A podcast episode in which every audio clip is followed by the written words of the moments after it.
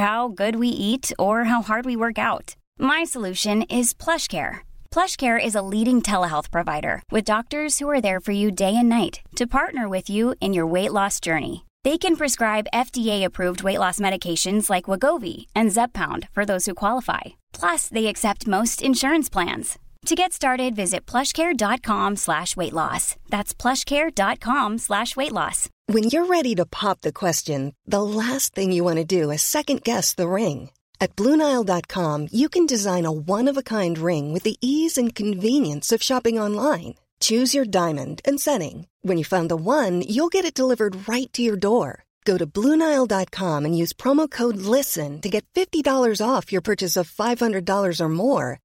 That's code LISTEN at BlueNile.com for $50 off your purchase. BlueNile.com, code LISTEN. I'm Sandra, and I'm just the professional your small business was looking for. But you didn't hire me, because you didn't use LinkedIn Jobs. LinkedIn has professionals you can't find anywhere else, including those who aren't actively looking for a new job, but might be open to the perfect role, like me. In a given month, over 70% of LinkedIn users don't visit other leading job sites. So if you're not looking on LinkedIn, you'll miss out on great candidates like Sandra. Start hiring professionals like a professional. Post your free job on linkedin.com/people today.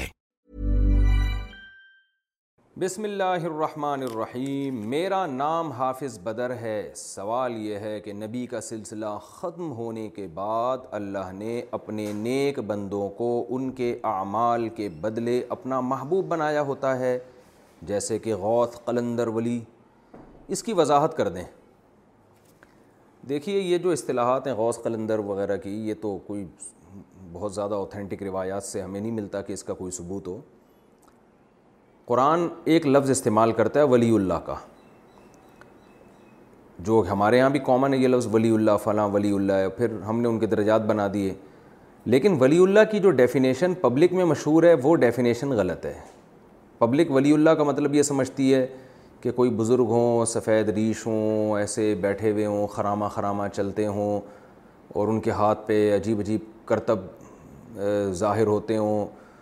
اور جو YouTube پہ videos پڑی ہوئی ہیں وہ جس کو ہاتھ لگا دیں وہ ٹھیک ہو جائے اس طرح کی چیزیں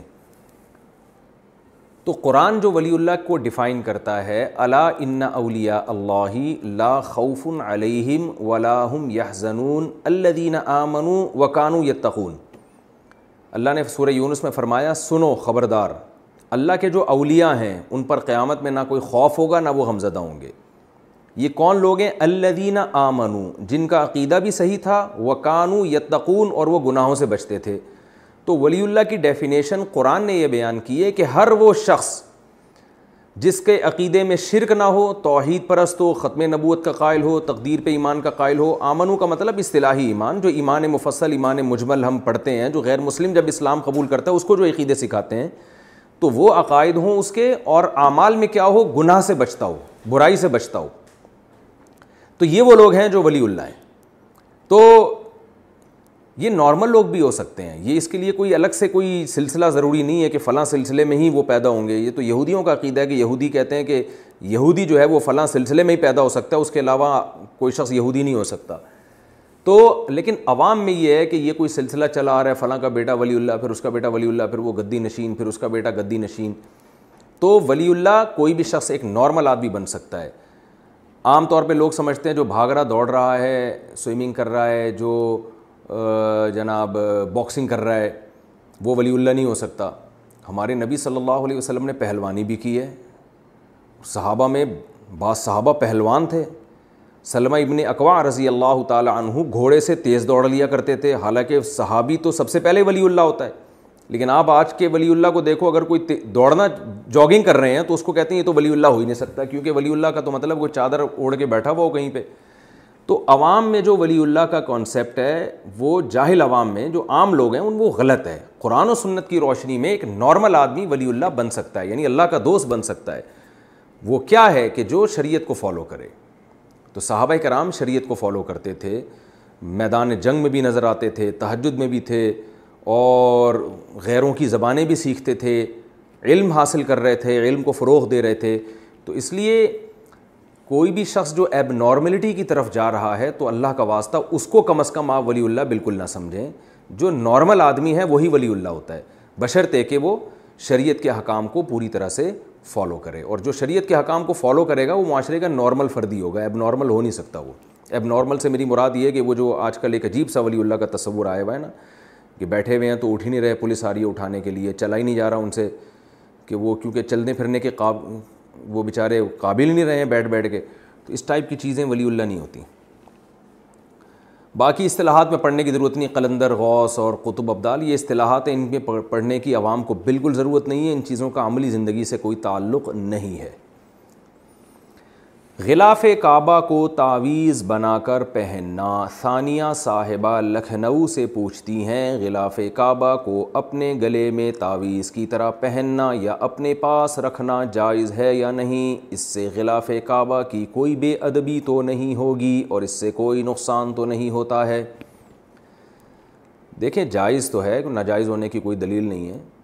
بشرطے کے تعویز کا جو مضمون ہے وہ خلاف شریعت نہ ہو اس میں اللہ سے مدد مانگی گئی ہو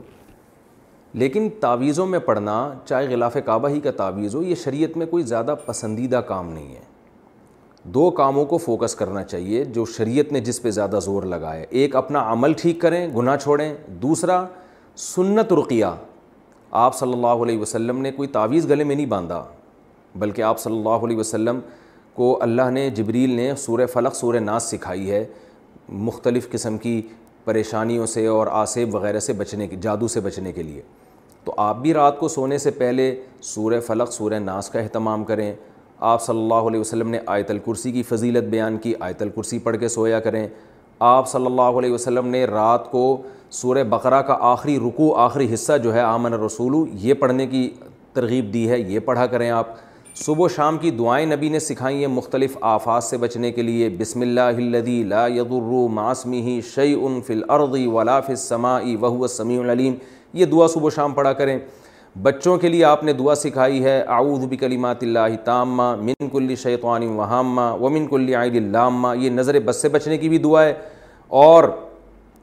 اور دیگر آفات سے بچنے کی دعا ہے تو جو سنت رقیہ ہے اس پر اکتفا کریں گے تو اچھی زندگی گزرے گی آپ کی اور اگر ان چیزوں میں پڑ گئے فلاں کا تعویذ فلاں کا وہ فلاں کا تبرک تو ہم نے دیکھا ہے کہ عوام ان چیزوں میں غلوف کا شکار ہوتی ہے عمل سے غافل ہو کے ان چیزوں کی طرف چلی جاتی ہے بیت اللہ سے محبت تو ہمارے ایمان کا جزو ہے اور بیت اللہ کا غلاف بھی اس قابل ہے کہ اس کا احترام کیا جائے تو لیکن یہ کہ ان چیزوں کا تعویذ گنڈوں میں جائز ناجائز کی بحث میں میں نہیں پڑھ رہا لیکن جو لوگ ان چیزوں میں پڑھتے ہیں وہ بہرحال غلوف کا شکار ہوتے ہیں اور بیت اللہ کے غلاف میں اگر آپ اس غلاف کو واش روم میں لے کے جائیں گے تو بھارل بیت اللہ کے غلاف کی بے ادبی بھی ہے یہ تو یہ کیسے ممکن ہے کہ ایک تعویذ بیت اللہ کا غلاف ہو اور وہ آپ واش روم میں نہ لے کے جائیں تو بے خیالی میں لوگ لے کے جاتے ہیں تو اس لیے بھی یہ مناسب معلوم نہیں ہوتا جائز ناجائز کی بحث میں میں نہیں پڑھ رہا میں آپ سے صرف یہ کہہ رہا ہوں کہ ہمارا مشاہدہ یہ ہے کہ جو ان چیزوں سے تبرک میں پڑھتے ہیں وہ غلوف کا شکار ہوتے ہیں یہ مشاہدہ ہے تو اس لیے سنت رقیہ پہ اکتفا کریں گے تو زندگی اچھی گزرے گی باقی بیت اللہ کا غلاف ہے اگر آپ کو ملا ہے کہیں سے واقعی غلاف ہو بھی یہ بھی بتا دوں کیونکہ اس نام پہ ڈرامے بہت ہوتے ہیں لوگ لے آتے ہیں اس جیسا غلاف بنا کے لوگوں کو الو بنا رہے ہوتے ہیں یہ طبیعت سے الو بنے کا پلے کا کام ہو رہا ہے وہ سعودیہ میں سنا ہے چھپ کے چھپ کے بکتا بھی ہے تو پتہ ہی نہیں ہوتا یہ بیت اللہ کا ہے بھی کہ نہیں ہے کوئی یقین نہیں ہوتا تو ویسے ہی وہ لیکن اگر واقعی سچی مچی کا ہے تو قابل احترام چیز ہے ایک بیت اللہ کی طرف اس کی نسبت ہے تو عقیدت انسان کو ہوتی ہے اس سے محبت ہوتی ہے لیکن عقیدت کا اظہار کا وہ طریقہ ہے جس سے شرک پھیلنے کا خطرہ ہو یا بدعت کی تائید ہوتی ہو وہ بہرحال بہتر نہیں ہے ظہر سے پہلے چار کی جگہ دو سنت پڑھ سکتے ہیں ظہر سے پہلے جو سنت ہے کیا دو رکت پڑھ سکتے ہیں یا چار رکت ہی پڑھیں گے عاقف صاحبان انڈیا سے دیکھیے رسول اللہ صلی اللہ علیہ وسلم کا معمول ظہر سے پہلے چار سنتیں پڑھنے کا تھا اس لیے سنت معقدہ چار رکتیں ہی ہے لیکن اگر آپ کے پاس چار رکتوں کا ٹائم نہیں ہے تو something is better than nothing کہ بالکل چھوڑنے سے بہتر ہے کم از کم دو رکتیں پڑھ لیں اور اس کی بھی دلیل ہے رسول اللہ صلی اللہ علیہ وسلم کی صحیح حدیث ہے آپ نے فرمایا بین کلی اذا نئی تین دفعہ فرمایا کہ ہر دو اذانوں کے درمیان نماز ہے اذان سے مراد ہے اذان اور اقامت یعنی اذان اور اقامت کے درمیان نماز ہے پھر تیسری دفعہ میں آپ نے فرمایا لیمن شاہ آ اس کے لیے جو چاہے یعنی کوئی واجب نہیں ہے یہ تو جو نماز ہے مطلق نماز وہ تو دو رکتیں بھی ہوتی ہیں تو اگر آپ چار نہیں پڑھ پاتے ٹائم کم ہے تو کم از کم دو پڑھ لیں تاکہ اس حدیث پر عمل ہو جائے اور نبی سے دو رکتیں پڑھنا بھی ثابت ہے سنت موقع تھا تو چار ہے لیکن دو بھی پڑھی ہیں آپ نے تو اس لیے بالکل چھوڑنے سے بہتر ہے کہ آپ کم از کم دو رکتیں پڑھ لیں تاکہ ایک حدیث پہ عمل نہیں ہو رہا تو کم از کم دوسری پہ عمل ہو جائے پھر چونکہ یہ چار سنتیں موقع تھیں یہ چھوٹ گئی ہوں تو پھر اس کو فرض نماز کے بعد پڑھ لینا چاہیے یعنی اس کو بالکل لیا ترک نہ کریں بلکہ آپ دو رکتیں پڑھ لیں اگر چار کا ٹائم نہیں ہے پھر جب چار فرض پڑھیں پھر اس کے بعد آپ دو سنت پڑھیں اور پھر چار رکتیں پچھلی والی بھی پڑھ لیں تو یہ بھی یہ بہتر ہے اور اگر چاہیں تو چار پہلے پڑھ لیں دو سنتیں بعد میں پڑھ لیں دونوں طرح سے ٹھیک ہے چپل پہن کر نماز پڑھ سکتے ہیں مسجد میں چپل کے ساتھ نماز پڑھنا جائز ہے یا نہیں عبداللہ جان مردان سے دیکھیں نماز چپل پہن کر بھی جائز ہے بغیر چپلوں کے بھی جائز ہے آپ صلی اللہ علیہ وسلم سے جوتوں میں ہی نماز پڑھنا ثابت ہے صحابہ کرام چپلوں میں ہی جوتوں میں ہی نماز پڑھ لیا کرتے تھے اور ایک حدیث میں یہ بھی ہے کہ ہمارے اور اہل کتاب میں فرق یہ ہے کہ وہ جوتوں کے بغیر پڑھتے ہیں ہم جوتوں کے ساتھ پڑھتے ہیں لیکن اب یہ فرق ختم ہو گیا اب مشابہت نہیں ہے کیونکہ اب تو اہل کتاب نہ جوتوں کے ساتھ پڑھتے ہیں نہ جوتوں کے بغیر پڑھتے ہیں تو اس لیے اب مشابہت والا عنصر تو ختم ہو گیا ہے لیکن جوتوں کے ساتھ نماز پڑھنے میں پہلی شرط تو یہ کہ جوتے پاک ہوں تو آج کل جوتوں گندگی کی جگہ پہ لوگ بہت جا رہے ہوتے ہیں تو اس لیے احتیاطاً کہا جاتا ہے جوتے اتار لیں کیونکہ کیا پتہ جوتے ناپاک ہوں تو اگرچہ جب تک ناپاک ہونے کا یقین نہ ہو تو پاک ہی سمجھا جائے گا ان کو لیکن بہرحال لوگ پکے واش روم میں جاتے ہیں وہاں پیشاب کی چھینٹیں اور اس طرح کی بہت ساری گندگیاں ہوتی ہیں تو اس لیے احتیاطاً کہا جاتا ہے اور اگر پاک بھی ہوں جوتے یعنی آپ کو یقین نہیں ہے ناپاک ہونے کا تو پاک ہی سمجھے جائیں گے تو دوسری بڑی خرابی مسجد میں یہ ہے کہ پہلے زمانے میں مسجدیں کچی ہوا کرتی تھیں آپ صلی اللہ علیہ وسلم کے دور میں مسجدوں میں پکے فرش نہیں ہوتے تھے تو کچی جگہ پہ آپ جوتے پہن کے نماز پڑھیں تو اس سے تو مسجد ملوث نہیں ہوتی خراب نہیں ہوتی لیکن آج کل پکے فرش ہوتے ہیں اس پہ اگر پبلک کو ہم اجازت دے دیں گے کہ جوتوں سمیت مسجد میں آئیں تو مسجد بیچاری کا تو بیڑا غرق ہو جائے گا کسی کے چپل کے نیچے گوبر لگی ہوگی کسی کے چپل کے نیچے جناب وہ لگا ہوا ہوگا کوئی کیچڑ لگا ہوا ہوگا تو مسجد تو ملوث ہو جائے گی آپ صلی اللہ علیہ وسلم نے تو مسجدوں کے صفائی کا حکم دیا ہے اور اللہ نے حضرت ابراہیم علیہ السلاۃ والسلام کی صفات میں بیان کیا ہے کہ نماز کی جو حرم کو وہ پاک صاف رکھنے کا اللہ نے ان کو حکم دیا تھا تاکہ نمازیوں کے لیے یہ جگہ پاک رہے تو پتہ چلتا ہے کہ جہاں لوگ نماز پڑھتے ہیں اس جگہ کا صفائی کا اہتمام بہت ضروری ہے تو پکے فرش اب مسجدوں میں بن چکے ہیں اب اگر پبلک کو اجازت دی جائے گی کہ جوتے پہن کے آئیں تو مسجد بہت گندی ہو جائے گی اور کیچڑ پھیلے گا اس میں گندگی ہوں گی تو آج مسجد میں بہرحال لوگوں کو جوتے سمیت داخل ہونے کی اجازت نہیں دی جا سکتی تو اس لیے آپ کو چاہیے کہ مسجد میں آپ چپل پہن کے نماز نہ پڑھیں ہاں یہ آپ کو خطرہ ہوگا کہ چپل اتار کے جب آئیں گے تو نماز تو ہوگی مگر چپل نہیں ہوگی یہ بہت زیادہ خطرہ ہوتا ہے ایک آدمی نماز جو ہے نا نماز میں چپل سامنے رکھ کے نماز پڑھتا تھا تو کسی نے ویسے ہی اس کو بول دیا چپل سامنے رکھ کے جو ہے نا نماز نہیں ہوتی تو اس نے کہا پیچھے رکھ کے چپل نہیں ہوتی تو یہ خطرہ آپ کو ہو سکتا ہے کہ آپ اگر چپل اتار کے جائیں گے تو شاید نماز ہو جائے مگر چپل نہ ہو آپ کی تو اس کا طریقہ یہ ہے کہ چپل کو اپنے ساتھ لے جائیں آپ یا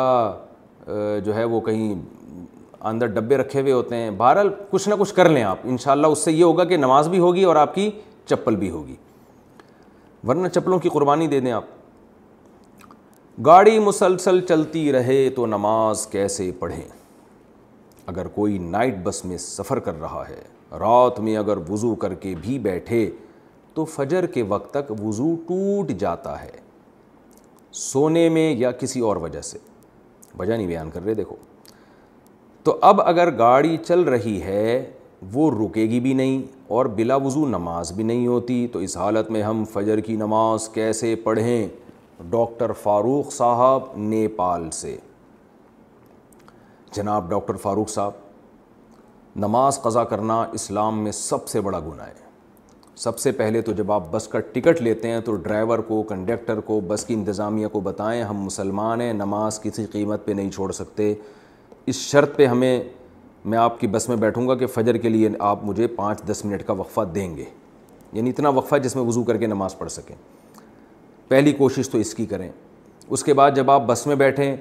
تو جب نماز کا ٹائم آئے تو بس ڈرائیور کو کنڈکٹر کو اچھی طرح سمجھائیں حتی الامکان اس پہ زور ڈالیں ایسا ہی نہ ہلکا پھلکا بول دیا بھائی نماز کے لیے روک دے بھائی وہ کہہ نہیں روک رہا کہ چلو ٹھیک ہے تمہاری مرضی ایسے نہیں جیسے کسی کو واش روم کا تقاضا ہوتا ہے نا تو کیسے جا کے روکتا ہے وہ کنڈکٹر کو روک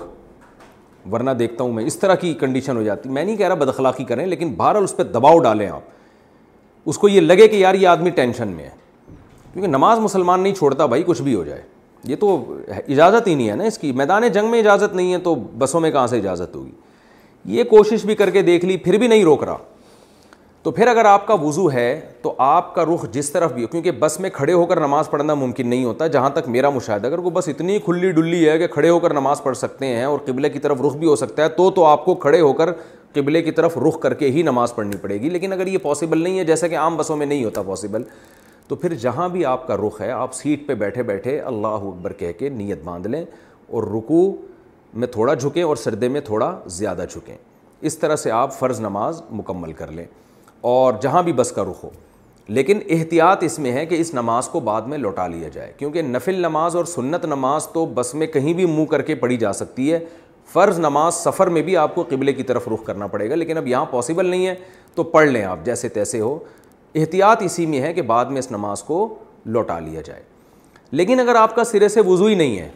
تو تیمم کریں دیکھیں کہیں مٹی نظر آ جائے آپ کو گرد و غبار ہو لیکن تیمم کا بھی امکان نہیں ہے پانی بھی نہیں ہے تیمم بھی ممکن نہیں ہے تو اس کو کہا جاتا ہے فقہ کی اصطلاح میں فاقد التہین یعنی ایسا شخص جس کے پاس نہ وضو کا انتظام نہ تیمم کا انتظام اب ایسے شخص کی نماز تو ہو نہیں سکتی کیونکہ نماز تو یا تو باوضو ہو یا تیمم کرے تو ایسے شخص کو پھر فقہ نے مسئلہ بیان کیا ہے قرآن و سنت کے دیگر مسائل سے استمباد کیا ہے کہ ایسا شخص نماز تو نہیں پڑھے گا لیکن نمازیوں جیسی صورت بنائے گا کیا مطلب یعنی کچھ بھی نہیں پڑھے گا بس شکل اور صورت ایسی بنائے گا جیسے نماز پڑھ رہا ہے تو رکو کرے گا سجدہ کرے گا اشاروں سے نماز پڑھے گا پڑھے گا کا مطلب ایسے جیسے پڑھ رہا ہے نماز حالانکہ وہ نماز ہوگی نہیں اس کی مثال ہے کہ جیسے جب ہم حج کرتے ہیں تو حلق کے بغیر احرام سے باہر نہیں آتے لیکن جس آدمی کے سر پہ سرے سے بال ہی نہ ہو وہ بال کیسے کاٹے گا تو فقہ کہتے ہیں کہ وہ سر پہ صرف اس طرح پھیر لے یعنی ایک صورت ایسی بنا لے شو یہ کرے جیسے میں بال کاٹ رہا ہوں حالانکہ حقیقت میں تو بال ہیں ہی نہیں تو کٹیں گے کہاں سے کیونکہ کیونکہ ہم اسی کے مکلفے سے زیادہ ہمارے بس میں نہیں ہے تو وہ صورت بنا لے کہ حلق کی تو بس ایسے ہی سر کے بلیڈ پھیر لے چاہے وہ کچھ بھی نہ ہو اس کا اثر کچھ بھی نہیں ہوگا لیکن صورت بنا لے تاکہ فتق اللہ مستطاع تم پر عمل ہو جائے اللہ کہتے ہیں جتنی تم میں ستا تو اتنا عمل کرو اس کی ایک اور مثال ہے کہ روزے دار آدمی تھا رمضان میں سفر کی وجہ سے اس نے روزہ چھوڑ دیا تو سفر میں روزہ چھوڑنے کی اجازت ہے لیکن روزے چھوڑنے کے بعد دن میں وہ اس کا سفر ختم ہوا اپنے شہر میں داخل ہو گیا تو جب شہر میں داخل ہوگا تو اب وہ مسافر نہیں ہے لہذا اصول تو یہ ہے کہ اب اس کے لیے روزہ چھوڑنا جائز نہیں ہے تو لیکن اب چونکہ روزہ ہے بھی نہیں اس کا کیونکہ سحری اس میں تو نیت کی نہیں تھی تو اب اس کو روزے داروں کی صورت اختیار کرنی پڑے گی صورت کا مطلب یہ ہے کہ روزہ تو نہیں ہے لیکن رہے گا ایسے جیسے روزے دار رہتے ہیں کھائے گا پیے گا نہیں افطار تک یہ تو شریعت میں ہمیں اس کی مثال ملتی ہے کہ بعض دفعہ عبادت تو نہیں ہوتی لیکن عبادت کی صورت اختیار کرنی پڑتی ہے تو حضرات فقہا جن کو اللہ نے غیر معمولی فقاہت عطا فرمائی وہ کہتے ہیں اب نہ آپ کے پاس وضو ہے نہ تیمم ہے تو نماز تو آپ پڑھ نہیں سکتے لیکن نماز کی اہمیت اسلام میں اتنی ہے کہ چھوڑنے کی بھی اجازت نہیں ہے تو اب نمازیوں جیسی آپ کو صورت بیان صورت اختیار کرنی پڑے گی آپ نے رکو کرنا ہے سردہ کرنا ہے قیام کرنا ہے یعنی جیسے ایسے دو رکتیں اس طرح مکمل کرنی ہیں حقیقت میں نماز نہیں ہوگی لیکن یہ نماز صورتاً نماز ہوگی اور بعد میں پھر آپ نے اس کو قضا کرنا ہے تو اس طرح کیا جائے گا شوہر خرچہ دینے میں کنجوس ہو تو بیوی کیا کرے میرے شوہر تھوڑے کنجوس ہیں وہ دواخانے کا خرچ بھی نہیں دینا چاہتے اور کپڑے وغیرہ بنانے میں بھی کنجوسی کرتے ہیں یا اگر خرچ دے بھی دیں تو ایک مہینہ ناراض رہتے ہیں اس کا حل بتا دیں انہوں نے تو اپنا نام بھی بتایا ہوا ہے حالانکہ ایسی چیزوں میں نام نہیں شو کرنا چاہیے میاں سمجھ جائیں گے بھائی میری بیگم میرے بارے میں پوچھ رہی ہے اس کا مطلب میری پینٹ سے جو پیسے غائب ہوتے ہیں وہ یہی کرتی تھی غائب بہرحال مہاراشٹر سے کسی خاتون نے پوچھا میں ان کا نام شو نہیں کر رہا دیکھیے شوہر اگر کنجوس ہے تو پہلی بات تو یہ کہ کنجوس ہے بھی کہ نہیں ہے اس میں آپ اپنی رائے کا اعتبار نہ کریں بلکہ آپ قریب میں کسی عالم سے مفتی سے اپنے شوہر کے پوری حالات بتائیں کہ اتنا خرچہ مجھے دے رہا ہے کیونکہ بعض خواتین کا کوئی بہت معیار بہت اونچا ہوتا ہے شوہر بنیادی نان نفقہ دے رہا ہوتا ہے وہ سمجھ رہی ہوتی نہیں دے رہا لیکن آپ نے جو بتایا کہ دوا کے پیسے بھی نہیں دے رہا اور کپڑے بھی نہیں بنا کے دے رہا تو اگر واقعی سال میں بھی کوئی ضرورت کے کپڑے بھی نہیں بنا کے دیتا ہے اور گھر کا جو بیسک نان نفقہ ہے وہ بھی نہیں دے رہا تو ایسی مجبوری میں عورت کے لیے جائز ہے کہ وہ شوہر کی پینٹ سے پیسے نکال سکتی ہے اسے بتائے بغیر ہمارے پاس اس کی مثال ملتی ہے حضرت ہندہ رضی اللہ تعالیٰ عنہ کی ان کے شوہر بیسک خرچہ بھی نہیں دے رہے تھے تو آپ صلی اللہ علیہ وسلم نے فرمایا خود ماں یکفی کی و ولدک او کما قال صلی اللہ علیہ وسلم اتنے پیسے لے لیا کرو چپکے سے جو تمہیں اور تمہاری اولاد کا بنیادی خرچہ اس سے نکل آئے تو اگر کوئی شوہر بیسک ضرورت بھی بیوی کی پوری نہیں کر رہا ہے تو پھر عورت کے لیے جائز ہے کہ اس کی پینٹ سے چپکے سے وہ پیسے نکال سکتی ہے میں کوئٹہ میں تھا تو یہ مسئلہ کسی نے مجھ سے پوچھا تو میں نے کہا کہ عورت کے لیے جائز ہے کہ وہ اپنے شوہر کی پینٹ سے ایسی مجبوری میں پیسے نکالے تو لوگوں نے کہا کوئٹہ میں لوگ پینٹ نہیں پہنتے مفتی صاحب شلوار پہنتے ہیں تو یہاں کراچی میں چونکہ پینٹوں کا رواج زیادہ ہے تو اس لیے میں نے پینٹ کا لفظ کہہ دیا تو کوئٹہ میں الحمد للہ یہ اچھی بات ہے کہ وہ پینٹ پہننے کا رواج کم ہے تو اس لیے وہ میرے ذہن میں مثال یہاں کراچی کی وجہ سے پینٹ کی آئی ہوئی ہے تو یہ پینٹ ضروری نہیں ہے بعض خواتین کہیں گی مفتی صاحب نے کہا تھا پینٹ سے پیسے نکالنا تو مجبوری میں جائز ہے اور میرے شوہر چونکہ شلوار پہنتے ہیں تو ان کی پیسے تو نکالنا جائز ہی نہیں ہوگا کیونکہ وہ تو پینٹ ہے ہی نہیں ان کی تو مسئلہ پینٹ کا نہیں ہے مطلب یہ ہے کہ پیسے لیے جا سکتے ہیں لیکن اس میں اللہ کا خوف کرنا چاہیے خواتین کو ایسا نہ ہو کہ عیاشی کے لیے پیسے لینا شروع کر دیں اور لیبل یہ لگائیں کہ ہم ضرورت کے پیسے لے رہے ہیں کیونکہ شوہر عورت کا عورت پر دو شوہر کا بہت بڑا حق ہے اس حق میں یہ ہے کہ عورت شوہر کے مال کی محافظ ہوتی ہے چور نہیں ہوتی عورت کو تو چاہیے شوہر کے مال کی حفاظت کرے وہ تو اس لیے خواتین یہ بھی دیکھیں کہ ایسا نہ ہو کہ لوٹنا شروع کر دیں ہم پتہ چلا وہ پیزے آ رہے ہیں برگر آ رہے ہیں اس سے اور ایک عیاشی میں لگا دیے اس کو تو ضرورت کی اب ضرورت کا معیار ہر ایک کا مختلف ہے اس کا کوئی لگا بندہ وہ نہیں اصول جو میں بیان کر دوں مالدار عورت کی ضرورت الگ ہوتی ہے غریب کی ضرورت الگ ایک عورت پوش ایریا سے آئی ہے آپ کی بیوی بنی ہے بہت اونچے خاندان کی تھی تو اس کی ضرورت زہاریں زیادہ ہوتی ہے ایک بیچاری ایک جھونپڑی سے آئی ہے اس کی ضرورت اس حساب سے ہوتی ہے تو ضرورت کا معیار ایک ایک نہیں ہے جو ہر ایک پر اس کو لاگو کیا جا سکے بس اس میں یہ ہے کہ بنیادی خرچہ لباس کا بنیادی بیسک خرچہ اور خوراک کا جو خرچہ ہے جو بنیادی خرچہ ہوتا ہے ایک اسٹینڈرڈ کی خوراک یہ خرچہ عورت شوہر سے لے سکتی ہے اگر شوہر نہیں دے رہا تو دائیں بائیں ہاتھ گھما کے بھی نکال سکتی ہے وہ یہ بیسک خرچے ہیں لیکن اس سے علاوہ نہیں لے سکتی وہ پھر گناہ گار ہوگی اچھا بھائی لیکوریا کی کتنی مقدار ہو تو نماز جائز ہے اگر لیکوریا کی مقدار سکے کے برابر ہو تو کیا اس سے نماز ہو جائے گی کتنی مقدار معاف ہے یعنی اس میں نماز ہو جاتی ہے عائشہ خان کراچی سے دیکھیں لیکیوریا کی نجاست ہو یا کوئی بھی گندگی ہو پیشاب ہو تو یہ جو ہماری ہتیلی ہے نا اس میں جب پانی ہم ڈالتے ہیں تو جتنا پانی کھڑا رہتا ہے یہ ایک درہم کے برابر بنتی ہے پہلے زمانے میں جو پانچ روپے کا سکہ ہوتا تھا تو جب تک مقدار اس سے کم ہو معاف ہے اتنی یا اس سے زیادہ ہو تو وہ معاف نہیں ہے کیونکہ تھوڑی مقدار نجاست کی بہرحال قابل معافی ہے کیونکہ جعل جا علیہ الدین من حرج اللہ نے دین میں تنگی نہیں رکھی ہے کیونکہ ہم پیشاب کرتے ہیں بعض دفعہ ایک دو چھینٹے تو پڑ جاتے ہیں اب کہاں ہر دفعہ شلواروں کو دھوتا پھرے گا انسان تو فقہ نے لکھا ہے کہ تھوڑی مقدار نجاست کی بہرحال معاف ہے تو اب کتنی تھوڑی ہے اور کتنی زیادہ ہے تو اس کے بارے میں قرآن و سنت میں واضح ہدایات نہیں ملتی تو فقہ نے دیگر احکام سے قیاس کیا ہے وہ قیاس کر کے یہ مسئلہ بیان کیا ہے کہ اگر ایک درہم یا اس سے زیادہ ہو تو وہ معاف نہیں ہے اس سے کم کم ہو تو وہ معاف ہے تو جب لیکوریا کی نجاست یا پیشاب کا قطرہ جسم سے خارج ہوگا وضو بہرحال آپ کا ٹوٹ جائے گا لیکن شلوار کو یا جسم کو دھونا لازم ہے یا نہیں تو ایک آدھ قطرہ ہے یا تھوڑی سی لیکیوریا کی رتوبت ہے تو وہ تو معاف ہے لیکن اگر وہ اتنی پھیل گئی ہے ہتیلی کی گہرائی کے برابر جو پہلے زمانے میں جو پانچ روپے کا بڑا سکہ ہوتا تھا اس کے برابر اگر پھیل گئی ہے تو اس جگہ کو دھونا لازم ہے اس سے کم کم ہے تو اس جگہ کو دھونا لازم نہیں ہے اور اگر متفرق پھیلی ہے تھوڑی وہاں تھوڑی وہاں تو ایک اندازہ لگائیں کہ یہ جمع ہوتی تو اتنی پھیل جاتی کہ نہیں پھیلتی تو وہ اندازہ لگائیں اگر آپ کا خیال ہے کہ اتنی ہے تو دھو لیں اس سے کم کم ہے تو نہ دھوئیں بے شک نہ دھوئیں دھوئیں گے تو اچھی بات ہے زوجہ تھکاوٹ کی وجہ سے شوہر کو قریب آنے سے منع کر سکتی ہے اگر گھر کے کام کاج کی وجہ سے تھکاوٹ کی وجہ سے عورت اپنے شوہر کو قریب نہ آنے دے تو کیا ایسا کرنا بھی گناہ ہوگا یہ مسئلہ اگرچہ حیا کے خلاف ہے اور میں خاتون کا نام بھی اناؤنس نہیں کرنا چاہ رہا جنہوں نے پوچھا ہے تو حیا کے خلاف ہے مسئلہ لیکن یہ بہت زیادہ پوچھا جاتا ہے اور اس میں بہت سارے گھرانے مبتلا ہیں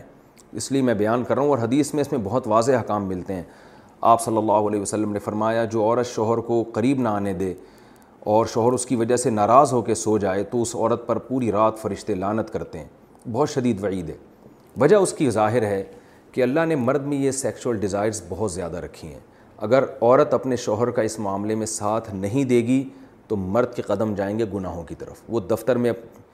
لڑکیوں کو دیکھے گا وہ ٹھرکی بنے گا جو کہ بن رہے ہیں آج کل تو عورت پر لازم ہے کہ وہ زینت اختیار کرے اور مرد کو کسی اور کے پاس جانے کے قابل نہ چھوڑے وہ تاکہ مرد بھی اس سے محبت کرے اور وہ ادھر ادھر جو منہ مار رہا ہے اس سے بچے دیکھیں یورپ میں تو اس کو جرم سمجھا جاتا ہے کہ بیوی کی پرمیشن کے بغیر شوہر اس کے پاس چلا جائے وہ جرم سمجھتے ہیں وجہ اس کی یہ کہ ان کے ہاں بے حیائی کو اتنا بڑا جرم ہی نہیں ہے وہ اگر مرد کل دن میں کسی اور کے پاس چلا جائے تو وہ اس کو اتنا سیریس نہیں لیتے اسلام میں تو یہ بہت بڑا جرم ہے کہ آپ کے لیے اللہ نے جس زوجہ کو بنایا آپ اس کے علاوہ کسی اور کے پاس کیوں جا رہے ہیں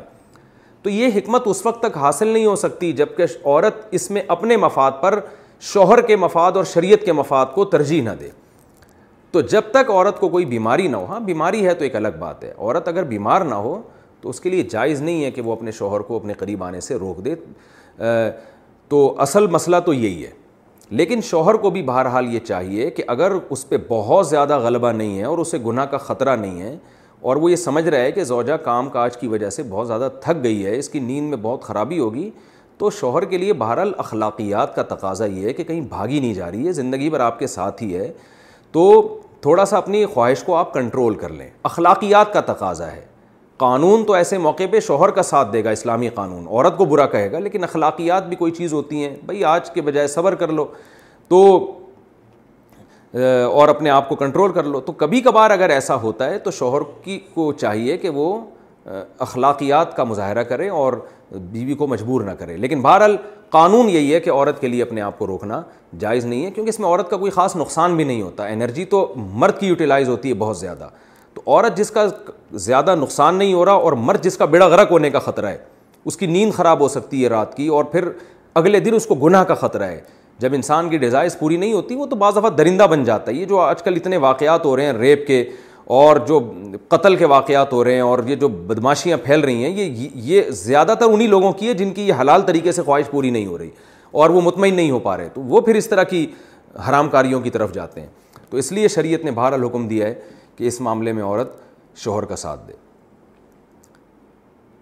عورت جان بوجھ کر شادی نہ کرے تو کیا گناہ گار ہوگی میری دو جگہ طلاق ہوئی ہے اور میری ایک بیٹی ہے ابھی میں شادی نہیں کرنا چاہتی میں بیمار بھی رہتی ہوں تو اگر میں شادی نہیں کروں تو کیا مجھے گناہ ہوگا دیکھیے آپ شادی نہ کریں تو کوئی گناہ نہیں ہے کوئی شادی فرض واجب نہیں ہے آپ کا اگر موڈ نہیں ہے تو نہ کریں شادی آپ لیکن سنت معقدہ بہرحال یہی ہے جوان عورت اور جوان مرد کے لیے کہ وہ شادی کے بغیر نہ رہیں اس کا بچوں سے تعلق نہیں ہے کہ آپ کے تین بچے ہیں کہ چار بچے ہیں یا آپ کو دو دفعہ طلاق ہوئی ہے تین دفعہ طلاق ہوئی ہے شریعت پہ جو ہمیں تعلیمات ملتی ہیں وہ یہ ہے کہ شریعت نے مرد کے لیے بھی اور عورت کے لیے بھی بغیر نکاح کے زندگی کو پسند نہیں کیا کیونکہ اس میں گناہ کا بہرحال خطرہ ہوتا ہے تو آپ کو بھی گناہ کا خطرہ بہرحال ہو سکتا ہے ابھی نہیں ہے لیکن کل ہو سکتا ہے تو اس لیے اپنے آپ کو آزمائشوں میں نہیں ہاں کسی عورت کی عمر ڈھلک چکی ہے بوڑھی ہو چکی ہے تو ایک الگ بات ہے تو آپ کو خود بھی گناہ کا خطرہ ہو سکتا ہے نمبر دو نکاح کرنے میں فائدہ کیا ہے کہ آپ خود بھی گناہ سے بچیں گی اور ایک مسلمان مرد کو بھی برائی سے بچا لیں گی اس کو بھی تو عورت برائی سے بچا لیتی ہے ایک حلال تعلق قائم کر کے تو بہرحال اس کا فائدہ ہی ہے پھر ہو سکتا ہے اللہ آپ کو کوئی اور ایسی اولاد دے دے جو ان تینوں سے اچھی ہو قرآن اولاد کے بارے میں کہتا ہے لا تدرون ایہم اقرب لکم نفعا اولاد کے بارے میں تمہیں پتہ نہیں ہے کہ کون سی اولاد تمہارے لیے بہتر ہے اس بارے میں ابو داود کی ایک حدیث پیش کی جاتی ہے کہ نبی صلی اللہ علیہ وسلم نے فرمایا جو عورت بچوں کی وجہ سے نکاح نہ کرے اپنے بچوں کی خاطر تو قیامت کے دن وہ میرے ساتھ ہوگی یہ حدیث بالکل بہت زیادہ ضعیف ہے اس سے استدلال درست نہیں ہے اور یہ قرآن و سنت کی دوسری نصوص کے بھی خلاف ہے قرآن و سنت میں جو نکاح کے فضائل ہیں اس میں کوئی فرق نہیں رکھا اللہ نے کہ عورت طلاق یافتہ ہو یا نہ ہو کماری ہو یا بچے ہو چکے ہوں یا نہیں ہو چکے ہوں صحابہ کرام میں عورتیں طلاق یافتہ بھی ہوتی تھیں بچے بھی ہوتے تھے پھر بھی شادی کرتی تھیں وہ بلکہ قرآن نے تو کہا وربا ابکم اللہ تیفی حجور اکم منسا اکم اللہ تی دخل تم بہنّا تمہاری وہ عورتیں تم تمہاری وہ ستیلی بیٹیاں جن کی ماؤں سے تم نکاح کر چکے ہو تو ان بیٹیوں سے نکاح حرام ہے تو اس سے پتہ چلتا ہے صحابہ کرام جب عورتوں سے نکاح کرتے تو ستیلی بیٹیاں بھی ان کے ساتھ آتی تھیں قرآن کہہ رہے جو تمہاری گود میں پلتی ہیں ستیلی بیٹیاں تو یہ معاشرے میں اس کلچر کو فروغ دینا چاہیے اس لیے میں آپ کو مشورہ دوں گا کہ آپ کوئی بھی آپ کو ہم پلہ کفو رشتہ ملتا ہے تو آپ اس سے بہتر ہے کہ نکاح کر لیں لیکن بہرحال زبردستی نہیں ہے اس میں یہ کوئی ایسا حکم نہیں ہے جو کسی سے گن پوائنٹ پہ کروایا جا سکے فرض کے بعد سنت میں کتنا وقفہ کیا جائے نماز کے بعد جو مصنون اذکار ہیں وہ ہمیں فرض کے بعد پڑھنے چاہیے یا سنتیں مکمل کرنے کے بعد نیز فرض اور سنتوں کے درمیان کتنا وقفہ ہونا چاہیے اقبال احمد مقبوضہ کشمیر سے جناب اقبال بھائی اس بارے میں دو قول ہیں علماء کے بعض علماء جن میں زیادہ تر عرب علماء ہیں ان کی رائے یہ ہے کہ فرائض کے بعد تسبیحات پڑھنی چاہیے تینتیس دفعہ سبحان اللہ تیتیس دفعہ الحمد للہ چونتیس دفعہ اللہ اکبر اور اس کے علاوہ بھی جو وظیفے ہیں احادیث میں اللہ ملا مان علم عطعیت منات ولا منعت الجد من کل جد اسی طرح آیت الکرسی ہے اسی طرح اللہ السلام تبارک تیاد الجلال والاکرام یہ سارے وظائف فرض کے بعد پڑھیں پھر اس کے بعد آپ سنتیں پڑھیں یہ عرب علماء کی رائے ہے ہمارے ہاں جو بر صغیر کے علماء ہیں ان کی رائے یہ ہے کہ فرض نماز کے بعد آپ صرف اللہ انت کا سلام طبہ رکھتا یاد الجلالی ولی اتنا پڑھیں اور پھر آپ سنتوں میں مشغول ہو جائیں سنتوں میں اور فرائض میں زیادہ تاخیر ٹھیک نہیں ہے کیونکہ سنتیں فرائض ہی کا گویا کہ اس کے کا بقیہ ہیں اس کی تکمیل کا ذریعہ ہیں تو ان میں زیادہ تاخیر ٹھیک نہیں ہے اور پھر سنتوں کے بعد آپ یہ وظائف پڑھیں تینتیس دفعہ سبحان اللہ اور جو بھی آپ نے دعا مانگنی ہے سب کچھ اس کے بعد ہوگا دونوں کے دلائل ہیں جس کا میں خلاصہ بیان کر دیتا ہوں جو عرب علماء جس طرز پہ عمل کرتے ہیں ان کی دلیل وہ احادیث ہیں صحیح احادیث ہیں جن میں رسول اللہ صلی اللہ علیہ وسلم نے فرائض کے بعد ان وظائف کے پڑھنے کا حکم دیا ہے جیسے آپ نے فرمایا جو آیت الکرسی فرض نماز کے بعد پڑھے گا عذاب قبر سے محفوظ اسی طرح آپ نے جو صحابہ کو حکم دیا کہ فرائض کے بعد یہ تسبیحات کرو تو اس میں مکتوبہ کا لفظ ہے صلاط مکتوبہ جو فرض نماز ہے اس کے بعد تو وہ کہتے ہیں دیکھو اس سے تو پتہ چلتا ہے کہ فرض نماز کے بعد ہونا چاہیے تو لہٰذا عرب میں یہ رواج ہے کہ وہ فرائض کے فوراً بعد پڑھتے ہیں جو بر صغیر کے علماء ہیں جو زیادہ تر فقہ حنفی کے علماء ہیں ان کی جو رائے ہے وہ وہ یہ ہے کہ صرف اللہ منت السلام کے بقدر ٹھہرا جائے اور اللہ منت السلام پڑھا جائے باقی سارے وظائف سنتوں کے بعد ان کی دلیل بھی بہت مضبوط ہے صحیح ہے مسلم کی حدیث ہے حضرت عائشہ رضی اللہ تعالی عنہ فرماتی ہیں کہ رسول اللہ صلی اللہ علیہ وسلم فرض کے بعد صرف اللہ انت السلام ومین کا السلام تباہ رقت یاد الجلال ولی کرام اتنا اس کے بقدر بیٹھتے تھے اور کھڑے ہو جایا کرتے تھے تو دونوں دونوں طرح کی حدیثیں ہیں تو اب اگر ہم ان احادیث کو لیتے ہیں جن میں آتا ہے کہ فرض نماز کے فوراً بعد آپ صلی اللہ علیہ وسلم نے ہمیں یعنی جن میں آتا ہے کہ فرض نماز کے بعد آپ صلی اللہ علیہ وسلم نے ہمیں تسبیحات کا حکم دیا تو ان حدیثوں پر عمل کرتے ہیں تو یہ حدیث چھوٹتی ہے کیونکہ مسلم کی حدیث میں آئے کہ صرف اللہ منت السلام کے بقدر آپ بیٹھتے تھے پھر کھڑے ہو جایا کرتے تھے اور اگر ہم اس حدیث کو لیتے ہیں تو وہ حدیث چھوٹتی ہے تو اس لیے جو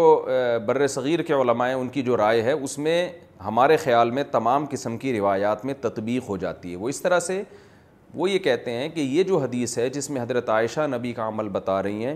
کہ آپ صلی اللہ علیہ وسلم کا جو اپنا عمل تھا وہ اپنا عمل یہ تھا کہ آپ اللہ منت السلام و منک السلام تبارک تیاد الجلال ولی کرام کے بقدر ٹھہرتے اور پھر کھڑے ہو جاتے تو اس حدیث میں اور دوسری حدیثوں میں تطبیق ایسے ہوگی